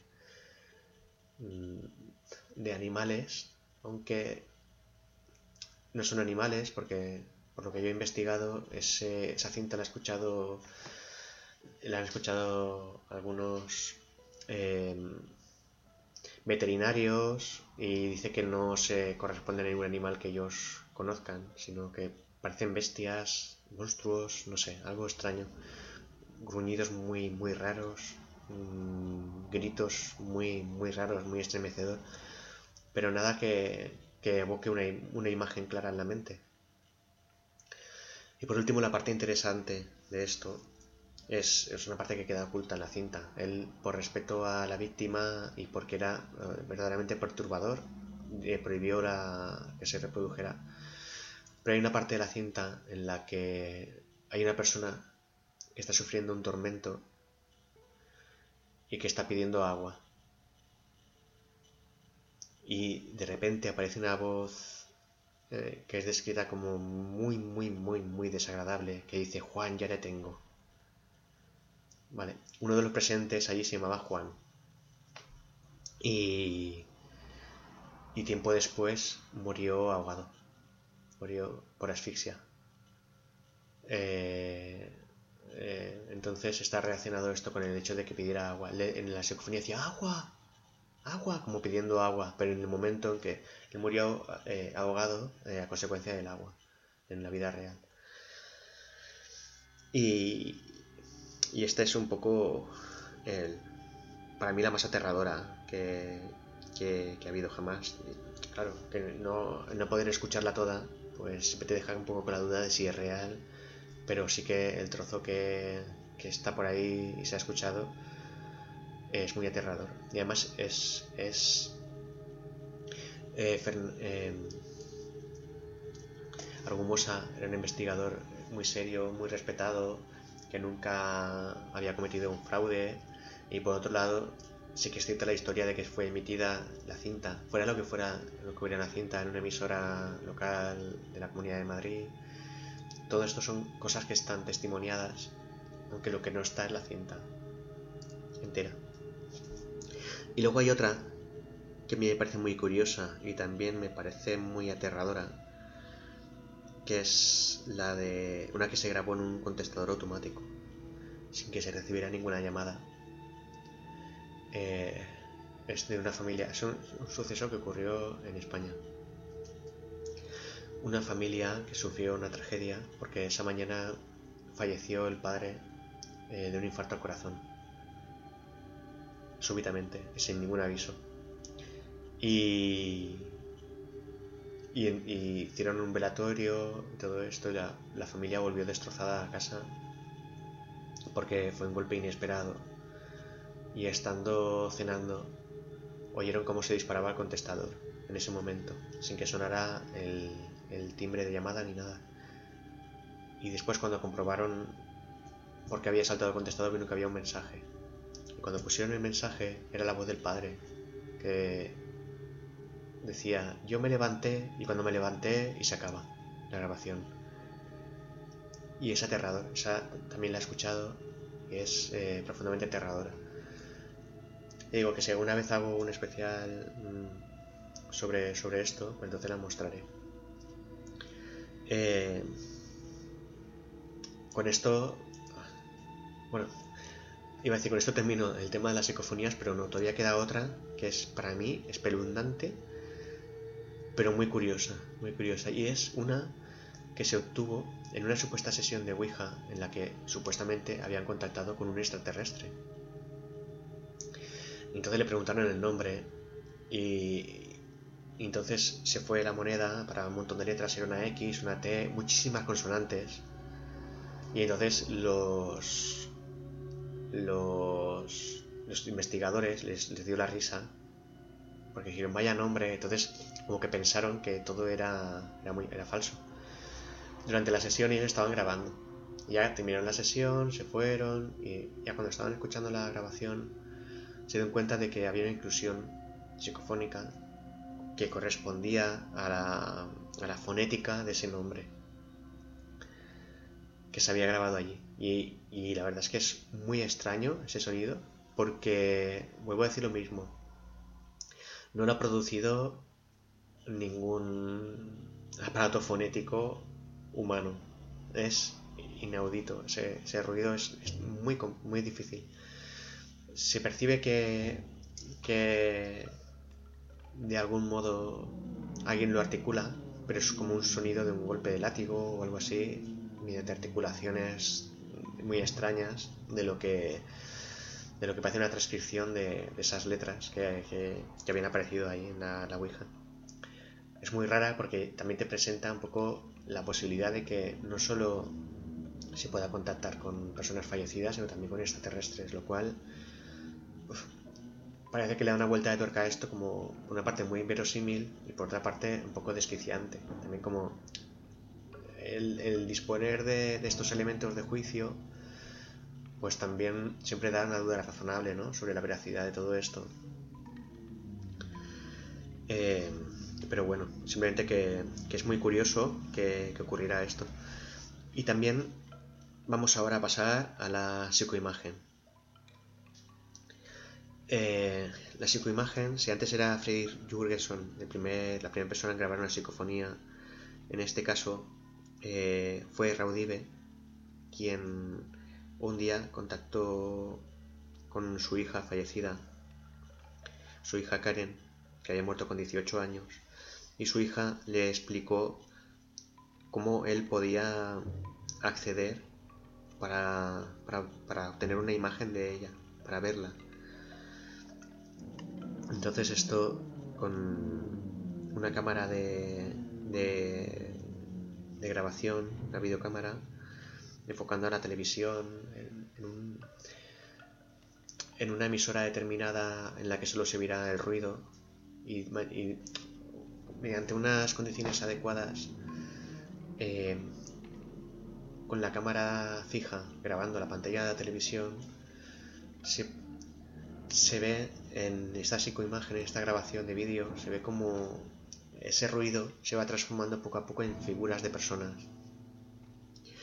Y, esto también es muy siniestro y da mucho miedo. Porque la nitidez es tan baja, la calidad de la imagen es tan pobre, que parece, parece algo, pues eso, muy siniestro y muy aterrador hablo, me, remito un poco ahora a, este, esta especie de, cuento del mundo en dos dimensiones, que a ellos esa aparición de, la esfera les pareció una cosa aterradora y sin embargo era lo más natural del mundo. Yo creo que si tuviéramos unos aparatos que pudieran grabar y que, y que en vez de verse de esa manera tan aterradora se viera como una persona súper normal, y que tuviéramos unos zapatos para grabar el, audio, que en vez de sonar de, esa forma tan metálica, tan deshumana, deshumanizada, te pudiera hablar de una forma normal también, no nos daría nada de miedo la, la fenomenología, sino que simplemente contactaríamos con otros seres, otras personas, sin, sin ningún temor. Pero como eso es tan extraño, tan carente de humanidad y tan ajeno a la realidad que conocemos, y por otra parte, eh, abarca una temática tan inquietante, y tan aterradora, porque el miedo que provoca ese tipo de cosas es un miedo que sobrepasa el miedo a la muerte, a desaparecer. Porque, sí, exacto, sobrepasa el miedo a la muerte porque eh, toca con el existencialismo y el auténtico miedo del ser humano que es el miedo a desaparecer. No es solo la muerte en sí, la muerte es aterradora, pero la muerte digamos que, que activa nuestro mecanismo de, escapa, de lucha-huida, vemos la mirada de túnel, digamos que el latido del corazón se incrementa, entonces corremos más, podemos pelear mejor. Todo esto son los mecanismos naturales para enfrentarte a una situación que puede provocar tu muerte. Pero esto es físico. Lo otro es más aterrador porque es muy perturbador porque es psicológico. Es el miedo a desaparecer, a que desaparezca tu pensamiento, tu esencia, tu alma, todo esto. Que es muy distinto al miedo a la muerte. Porque ambas cosas pueden, pueden trabajarse como conceptos muy diferentes uno del otro. Entonces, al, ser esto tan, tan poco humano, tan ajeno a todo lo que conocemos, pues nos evoca, nos evoca este miedo existencialista tan perturbador. Eh, por acortar un poco, eh, pasamos ya a otro tema, que son los visitantes de dormitorio. Y voy a intentar ya acelerar un poquito, porque no me gustaría que, esto sobrepasara más allá de las dos horas, si no se, se puede hacer muy pesado. Em, los visitantes de dormitorio. esto es algo eh, muy inquietante. Em, que hay una estadística que dice que la mayoría de las personas lo vamos a vivir una vez en nuestra vida. Y eh, yendo un poco al relato, esto va de que un día estás en la cama, te despiertas y hay una persona sentada sobre ti que te impide todo el movimiento. O hay personas que te acechan desde la oscuridad, pero tú no puedes moverte, estás como muerto. Y de repente todo eso desaparece y vuelves a la realidad. Esos son los visitantes de dormitorio. Eh, hay algo que ha atravesado el umbral de la muerte y ha llegado hasta tu dormitorio. Hay algo que te acecha cuando duermes y tú no lo ves. Pero ese día te has despertado de una determinada manera que te ha abierto ese velo. ¿Qué es lo que ocurre? Pues no lo sabemos. Pero eh, lo he contado desde el punto de vista del relato. Ahora voy a, apuntar, a contar desde el punto de vista científico, porque esto es una, realidad que está científicamente demostrada que ocurre. Eso que la ciencia después dice que esto son alucinaciones. Pero eh, hay, hay un despertar del ser humano, hay un despertar que es un despertar a medias, podríamos decirlo así. Y, y, y a esto se le llama parálisis del sueño que es cuando despiertas, pero no estás despierto en realidad. Está despierta parte de tu mente, pero no toda. Eh, y en ese caso, tus sueños te parecen realidad. Eso es lo que dice la ciencia. Eh, yo he vivido este caso de parálisis del sueño, yo lo he vivido en tres ocasiones. O sea que puedo de primera mano relatar de qué va en realidad esto. Y la primera vez siempre ha sido muy aterrador, ¿eh? es, una vivencia muy desconcertante y profundamente aterradora y que te marca para siempre. Por lo menos tal y como la viví yo, porque si dicen que y la mayoría de las personas la van a vivir al menos una vez en la vida, supongo que para muchas todo eso pasará como, como una especie de pesadilla, sueño extraño. Pero yo, las tres veces que recuerdo que me ha pasado ha sido de una manera muy lúcida. Una de las veces estaba en, en una acampada, yo era adolescente, tendría 15 años, no, sí, tendría 15, 16 años y fui a una acampada con unos amigos y con mi novia. Montamos la tienda, nosotros por nuestra cuenta, la tienda de pareja, digamos. Y fuera estaban todos bebiendo, fumando, era mediodía.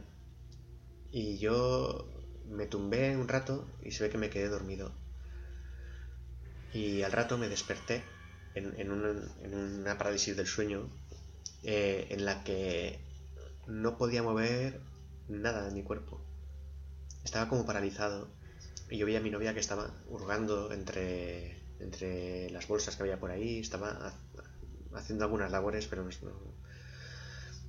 ella daba por sentado que yo estaba dormido. Yo sé que estaba con los ojos abiertos porque podía ver lo que ocurría a mi alrededor. Intenté levantarme y no, no pude.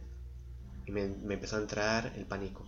Porque entonces intenté moverme y no pude. Entonces me concentré en mover un pie y no pude. Me concentré en mover un solo dedo y no pude. Me concentré en girarme y no pude. Y me entró un pánico, un pánico completamente cerval, mm, abrumador.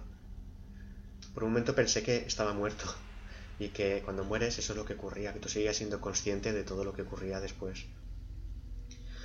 Y esa idea me, me, me enloquecía. Y de hecho, eh, mi, novela de la vida y la muerte eh, está un poco fundamentada en eso. Eh, por lo menos la primera escena de, la obra está muy, muy fundamentada en eso. Esa, esa, vivencia aterradora y esa perspectiva de la muerte sin estar muerto. Y bueno, al final yo estaba enloquecido y de, repente conseguí mover un dedo unos milímetros y de repente, al ser consciente que pude mover el dedo, de repente como que yo salté gritando.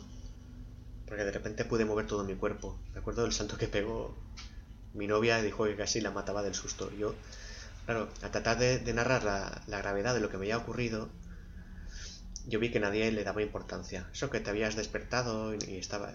Pero para mí fue muy aterrador. Las siguientes veces que me ocurrió fue muchísimos años después ya, pues con 30 o así, o sea, ya con Hace poco, hace, hace pocos años me, pasó. Dos veces además muy seguidas. Y, estaba atravesando un momento complicado a nivel personal, que eso, por lo que he investigado, también, también afecta. Porque em, yo por lo que he investigado también, eh, cuando una persona tiene vivencias paranormales y, y ve espectros, fantasmas que se manifiestan en una casa encantada de todo esto, suele ser en la niñez, en la adolescencia o en el momento de tu vida en que estás pasándolo mal. Bueno, esto es lo que lo que yo vi y bueno, lo que yo viví.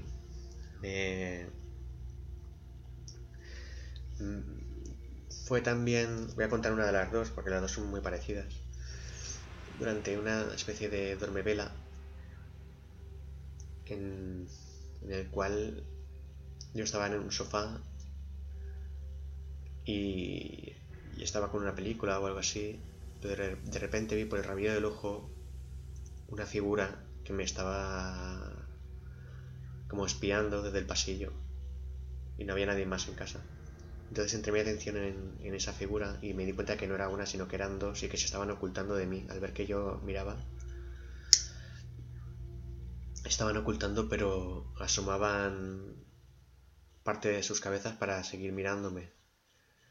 Y eran figuras absolutamente negras y, daban mucho miedo. Intenté moverme y otra vez no pude moverme. Yo ya recordaba mi, en estos dos casos, yo ya recordaba mi experiencia anterior. Sabía de qué iba la cosa. Imaginaba que después conseguiría recuperar la motricidad pero mm, en estas dos, estas dos veces me, me, ocurrió algo que no ocurrió la primera, y es esas figuras que me están observando y que están interactuando de algún modo conmigo y que me, me provocaban mucho, mucho, mucho terror. ¿Qué pudiera pasar hasta que yo recobrara mis, mis funciones y, y, volviera a mi visión normal, digamos, a la visión en la que todo eso no existe? Que, que luego ocurrió, pude moverme, me levanté, yo estaba como muy alterado. Y también sobre todo porque eh, ya vives el resto del día o la semana, lo que sea, mientras, mientras aún lo recuerdas, pensando si eso es real o no lo es, y si lo es, si es que estaba en ese momento o es que en ese momento yo podía verlo. Y eso, claro, eso es muy, muy, muy desconcertante y es muy perturbador para, la mente humana. Y con esto hemos terminado otro capítulo, Los visitantes de dormitorio. Es un repaso...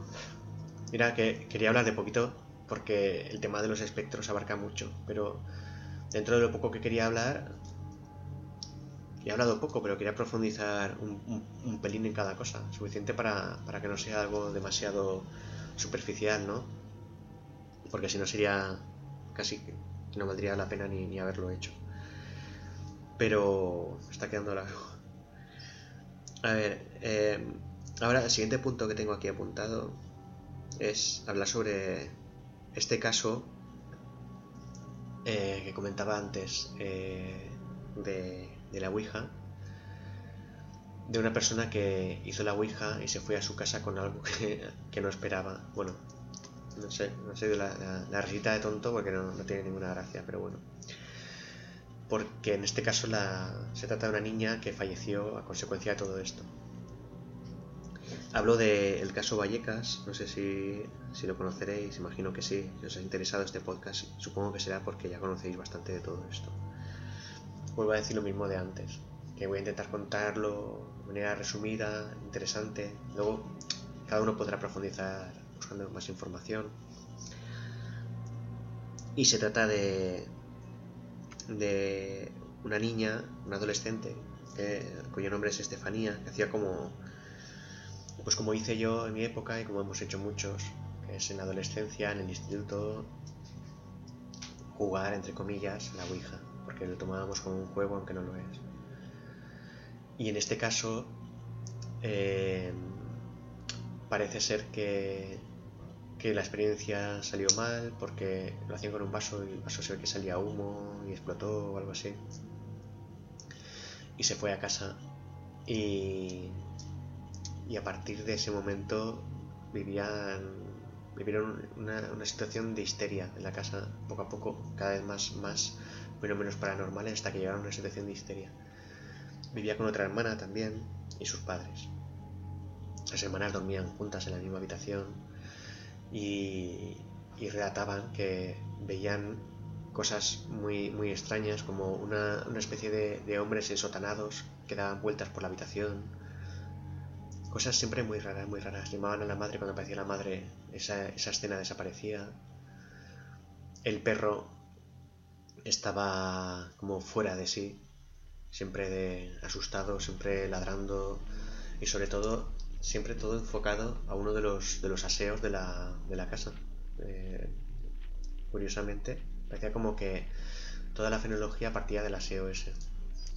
También una de las cosas que se suele decir con respecto a los espectros, los fantasmas, la fantasmogénesis, que es la aparición y materialización de, de los fantasmas y todo esto, es que, que el agua es un conductor que parece que podría dotar de energía todo esto. Que siempre donde hay aguas corrientes subterráneas o alguna cosa así, son lugares en los que mm, las casas encantadas y todo esto son lugares en los que se, se agranda el fenómeno, digamos.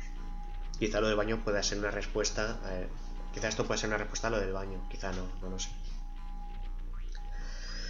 Em, pero bueno, eh, esta, esta niña eh, decía cosas extrañas, hablaba, parecía hablar en idiomas desconocidos y luego cuando volvían sí le preguntaban y no sabía lo que había ocurrido, como si hubiera sido un caso momentáneo de posesión.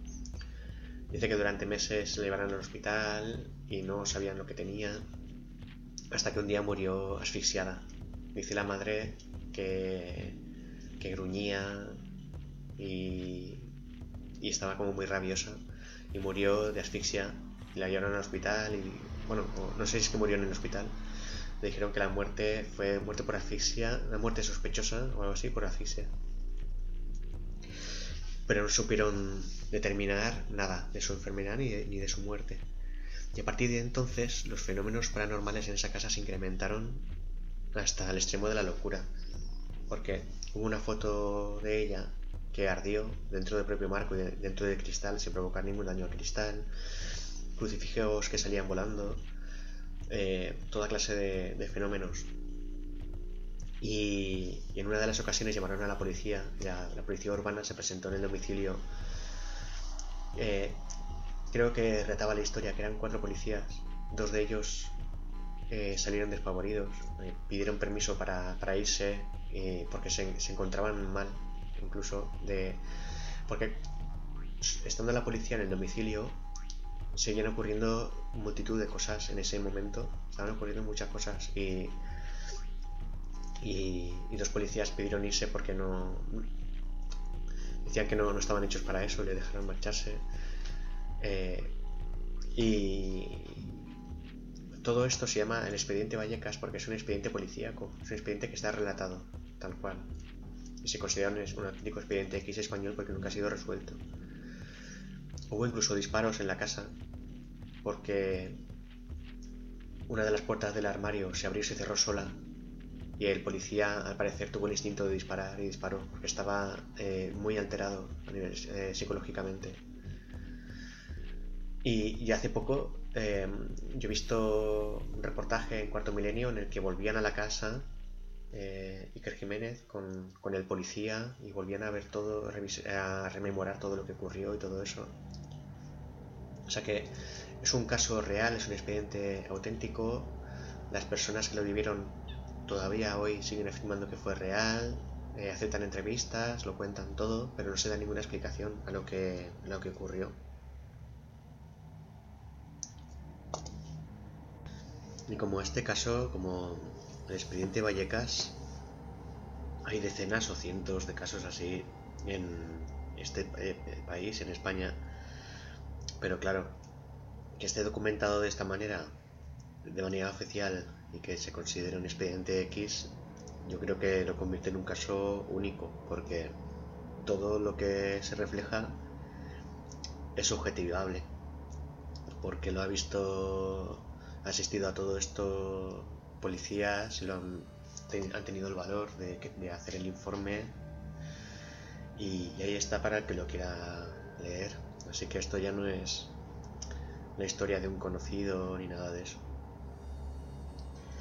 Y ya por último, un punto que, es el, último que me falta, aunque lo voy a tocar así un poco de pasada, eh, se refiere a mi propia experiencia paranormal con el tema de espectros, fantasmas y todo esto.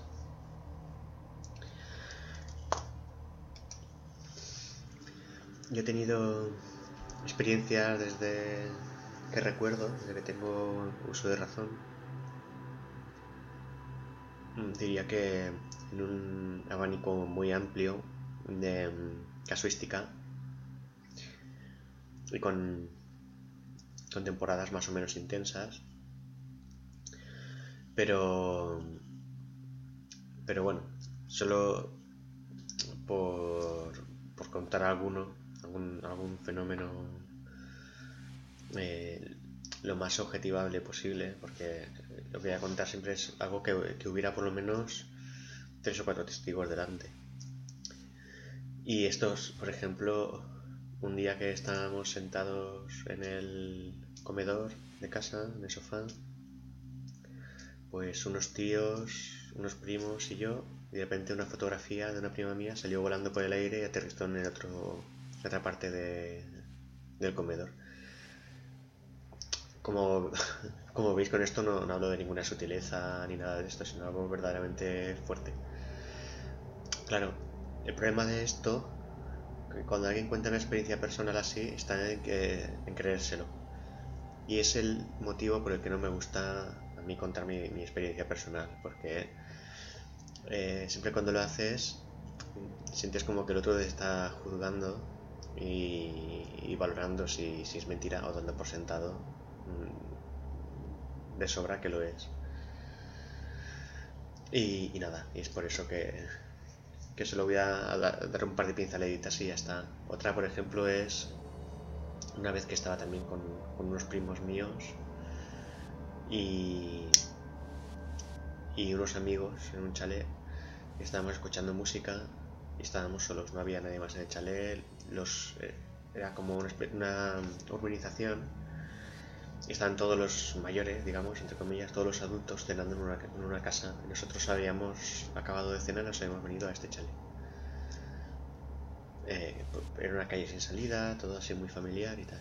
estábamos escuchando música frente a una puerta que estaba abierta de la casa, que tenía un pasillo muy largo. Y se empezaron a oír unas pisadas que se aproximaban a nosotros, pero unas pisadas terroríficas, no, no era un calzado normal sobre un suelo normal, era como sería una pisada que viniera de, otra, de otro mundo, de otra realidad, no lo sé, como yo me imagino unos zapatos, unas botas metálicas o pues unos suecos de barro o algo así, pero con una resonancia extraña. Y se iban acercando y además con muy pausados, muy pausadas las pisadas y como si eh, quien diera las pisadas pesara mucho. Y recuerdo que en un principio pensamos que era algo de la música, luego la, paramos, como seguía oyéndose, nos miramos todos, miramos en la puerta y salimos corriendo. Y ya cuando estábamos saliendo vimos la cortinilla de la puerta. Y, bueno, eso fue locura total. Pero, pero ya está. Eh, bastante he contado yo para hacer algo así tan, tan personal y para, para dar por sentado eso, que que todo se somete a juicio y tal, y no me interesa tampoco mucho. Lo, lo que sí que quiero hacer ver con esto es que para mí eh, el tema de em, la búsqueda, como hablaba al principio del episodio, la búsqueda del terror genuino, que es muy importante para, para un escritor de novelas de terror, porque porque un escritor debe escribir sobre algo que entiende, que ha vivido, que conoce o que es capaz de sentir, pero no puedes no puedes escribir sobre el amor si no te has enamorado, no puedes escribir sobre el terror si no puedes imaginarlo. Por lo tanto, yo hablaba al principio del episodio sobre la búsqueda del terror y, planteaba eh, una búsqueda en distintas facetas o en distintas fases y que hoy correspondía el, turno de, los espectros y, y de ese subgénero que diríamos de espectros, fantasmas y casas encantadas. Habría otros, otros subgéneros después, del terror, por supuesto, todos los conocemos, pero hoy me quería enfocar un poco en este. Y, y yo lo que quiero hacer ver, con, sobre todo con todo esto, es la idea de que, por lo menos para mí, el tema de los fantasmas en la literatura y en el cine ha parecido bastante aburrido por cómo se, se venía tratando Mm, desde, desde, los comienzos hasta hace bien poco.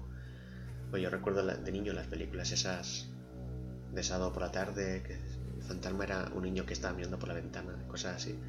Pero que no era nada inquietante, era una película aburrida, una banda sonora muy equivocada. Bueno, y todo esto pues hace que parezca como un tema aburrido que no, que no está destinado a, o capacitado para causar terror. Pero todo lo contrario. En realidad, si se sabe tratar, es un tema. Es un tema apabullante porque.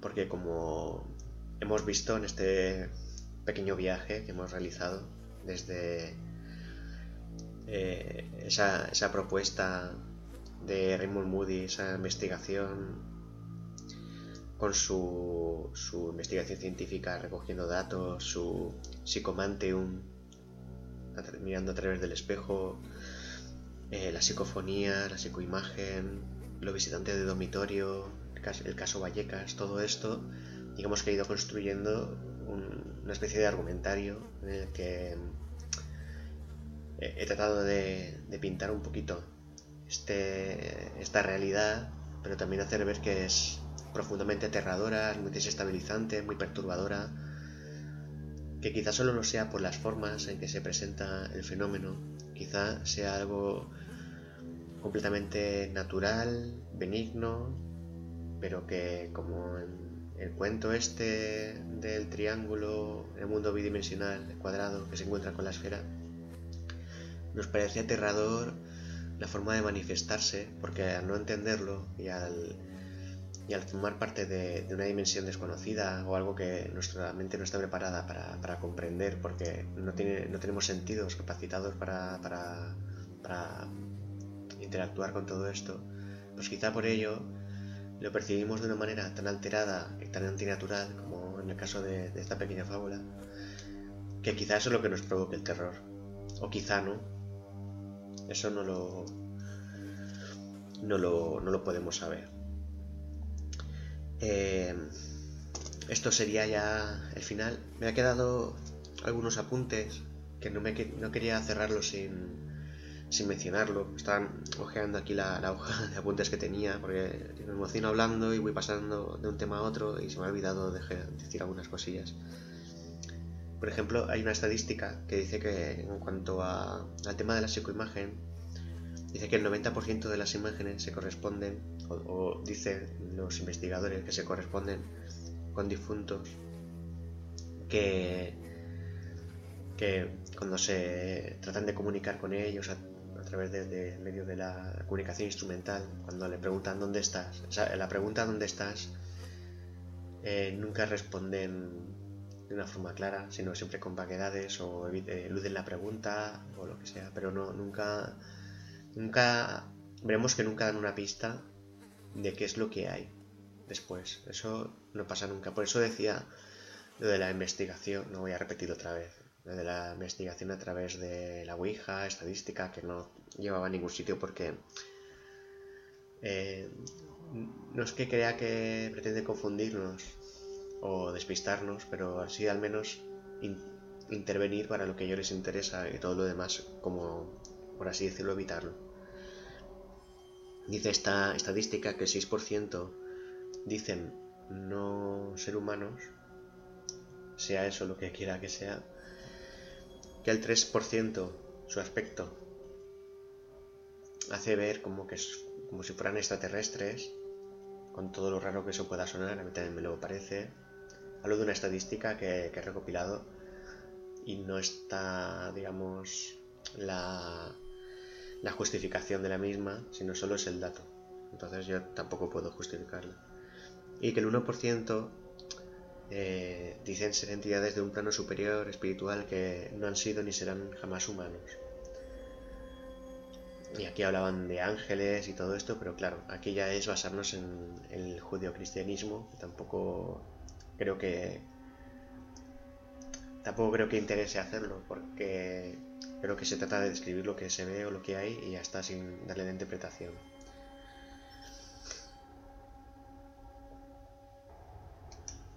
Y por último, he contado de Raymond Moody, de su investigación, las experiencias positivas y y claro, me he encantado tanto con eso que se me ha olvidado hablar de las negativas. Sobre la positiva está, todo claro. Eh, todas las fases que superaban, si, recordáis que se ve fuera del cuerpo, familiares del fallecido, se presenta el juicio, el túnel, la luz maravillosa y el paraíso. Podríamos definirlo en esas etapas. Sin embargo, la experiencia negativa es distinta no tiene ninguna de esas etapas. Quizás sí la primera, la de que se ve fuera del cuerpo. Pero después lo que se ve es muy aterrador porque se ve el mundo como, como, tenebroso, como con una patina oscura. Y, lo que describen estas personas es que, que han visto como unas sombras negras que emergían del suelo y que iban a intentar atraparle.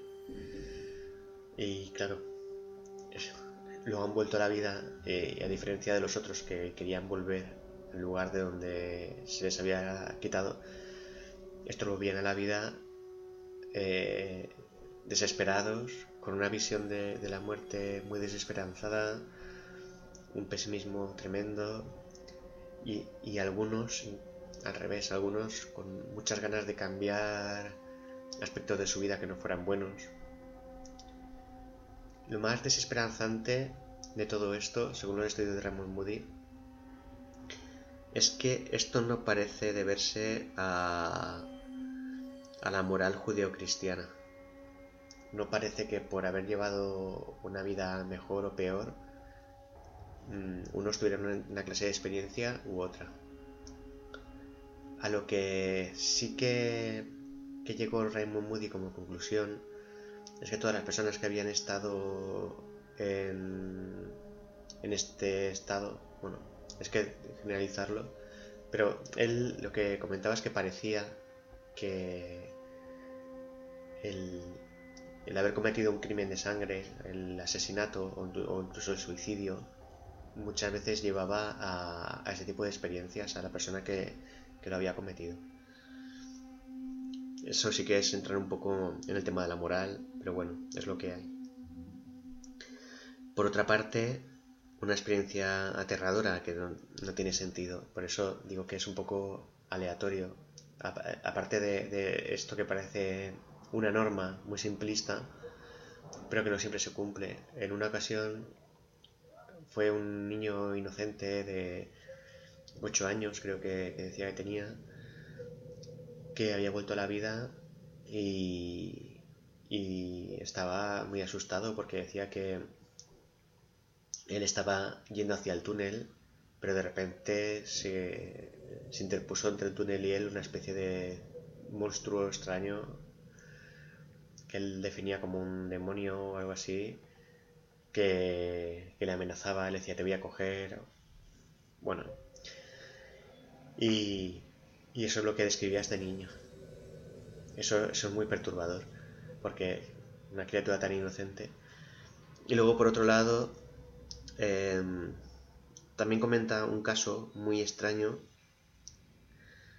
em, que llama muchísimo la atención, que es una pareja que se fueron a cenar y dice que esto eh, escapa del estudio, pero que fue tan curioso que él lo quiso incorporar en su libro. Porque fueron a cenar y cuando volvieron, pues vivían en una especie de casita adosada o algo así con patio delantero y jardincito. Y cuando volvieron, aparcan el coche, abren la, celda de, de, hierro forjado de fuera, entran, está abriendo la puerta al marido y oyen unas risitas arriba. Ellos miran hacia arriba y ven sobre la copa del árbol en una de las ramas a dos personajes que les estaban mirando y se estaban riendo. Y estos personajes no eran ni más ni menos que una réplica exacta de ellos, lo cual les trastornó profundamente. Y con esto ya prometido, ya, ya está acabado todo, todo el desarrollo. Em, mis conclusiones sobre esto, yo creo que, eh, los espectros son un elemento sensacional para una novela de terror, para una película, para un videojuego. Me parece que se les puede eh, sacar muchísimo partido y se puede hacer que resulten pavorosos siempre que se se utilicen desde un punto de vista cercano al lector. porque lo que vemos normalmente es al revés, que se pone tanta distancia, o más que distancia, se pone una barrera entre la fenomenología y el espectador que no llega a dar miedo. Por ejemplo, la, clásica película de miedo americana, estadounidense, generalmente Em, consiste en que hay un fantasma o algo así que da bastante miedo al principio, pero que el protagonista, en su afán de descubrir lo que está pasando, investiga, investiga, va a un sitio, busca periódicos, no sé qué, pregunta a un sitio, hace entrevistas y al final descubre la verdad. Y cuando la verdad es descubierta, el fenómeno deja de ser misterioso, deja de dar miedo. Y eso suele pasar como mitad de película, un poquito más adelante. Entonces se convierte en una película, pues que de terror poco y a lo mejor, si quieres, algo de misterio. Y eso pasa con infinidad de, cintas. Y esto pasa en mi opinión porque el americano medio no cree en esas historias que está contando. Dicen, vamos a montar una historia de terror, pero él realmente no cree que eso pueda ser cierto. Que es lo contrario de lo que decía de los japoneses. Los japoneses, como se la creen, te transmiten todo ese crédito y es lo que te da miedo. La, muchacha que salía de, del pozo de ring entraba por la, la, pantalla de la tele, la tal Samara, daba mucho miedo. Pero es que nunca, nunca se recorta la cercanía, nunca se, nunca se carga la cercanía que hay entre el misterio, el terror y el espectador, sino que en todo caso va aumentando la tensión y aumenta y aumenta. Las historias clásicas de fantasmas eh, ingleses ocurre lo mismo. Eh, Chateaubriand, famoso historiador francés de las crónicas de, la Revolución Francesa, eh, en, su, en, su, novela em, eh, Crónicas de, Ultratumba, que es una obra autobiográfica, no, Recuerdos de Ultratumba, pues ahí describe cómo había un lord inglés que, le contó que convivía con un fantasma en su mansión y que el fantasma simplemente estaba ahí de pie mirándole constantemente y que él una vez harto como estaba se dirigió a él y le dijo lárguese ya de aquí y el fantasma a lo que el fantasma lacónicamente respondió, no. Bueno, es eso a lo que me refiero, es esa frialdad. ¿Cómo va a dar miedo esa historia a nadie? Y, eso es lo que ocurre. Si vemos los casos reales de todo lo que eh, se ha desarrollado hoy aquí, vemos como sí que, sí que da miedo. Hay que buscar un enfoque similar a, a esto. Por otro lado, el hecho de, de, de creer que esto pueda ser cierto nos lleva a, a quizás sentir miedo nosotros mismos cuando estamos desarrollando una historia.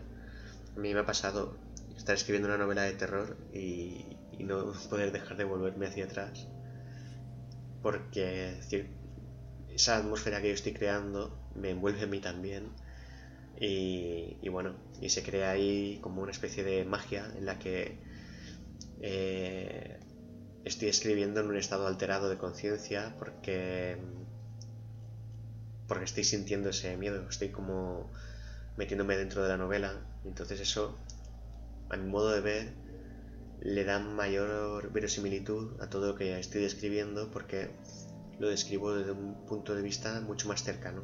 Pues yo creo que eso es una técnica o es una forma de, aproximación a, lo que es la búsqueda del terror para, la creación de una novela, que es lo que, lo que me refería al principio.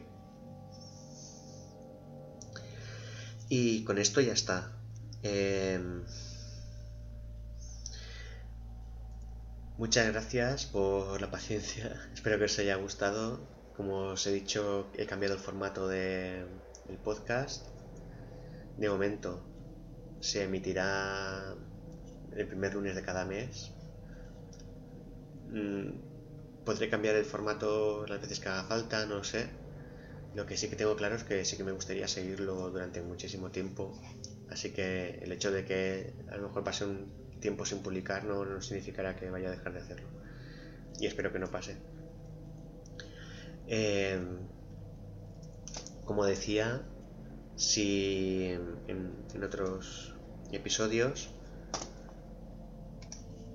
si quieres colaborar, ser colaborador, eh, escríbeme un correo a la dirección de correo que pondré en la descripción del podcast y, envíame un archivo de audio explicándome eh, por qué te gustaría colaborar, qué podrías aportar y también en el que se vea un poco las condiciones de grabación que, tendrías y, todo eso. Porque quizás desde, el debate se pueda también dar un poco más de riqueza a todo esto.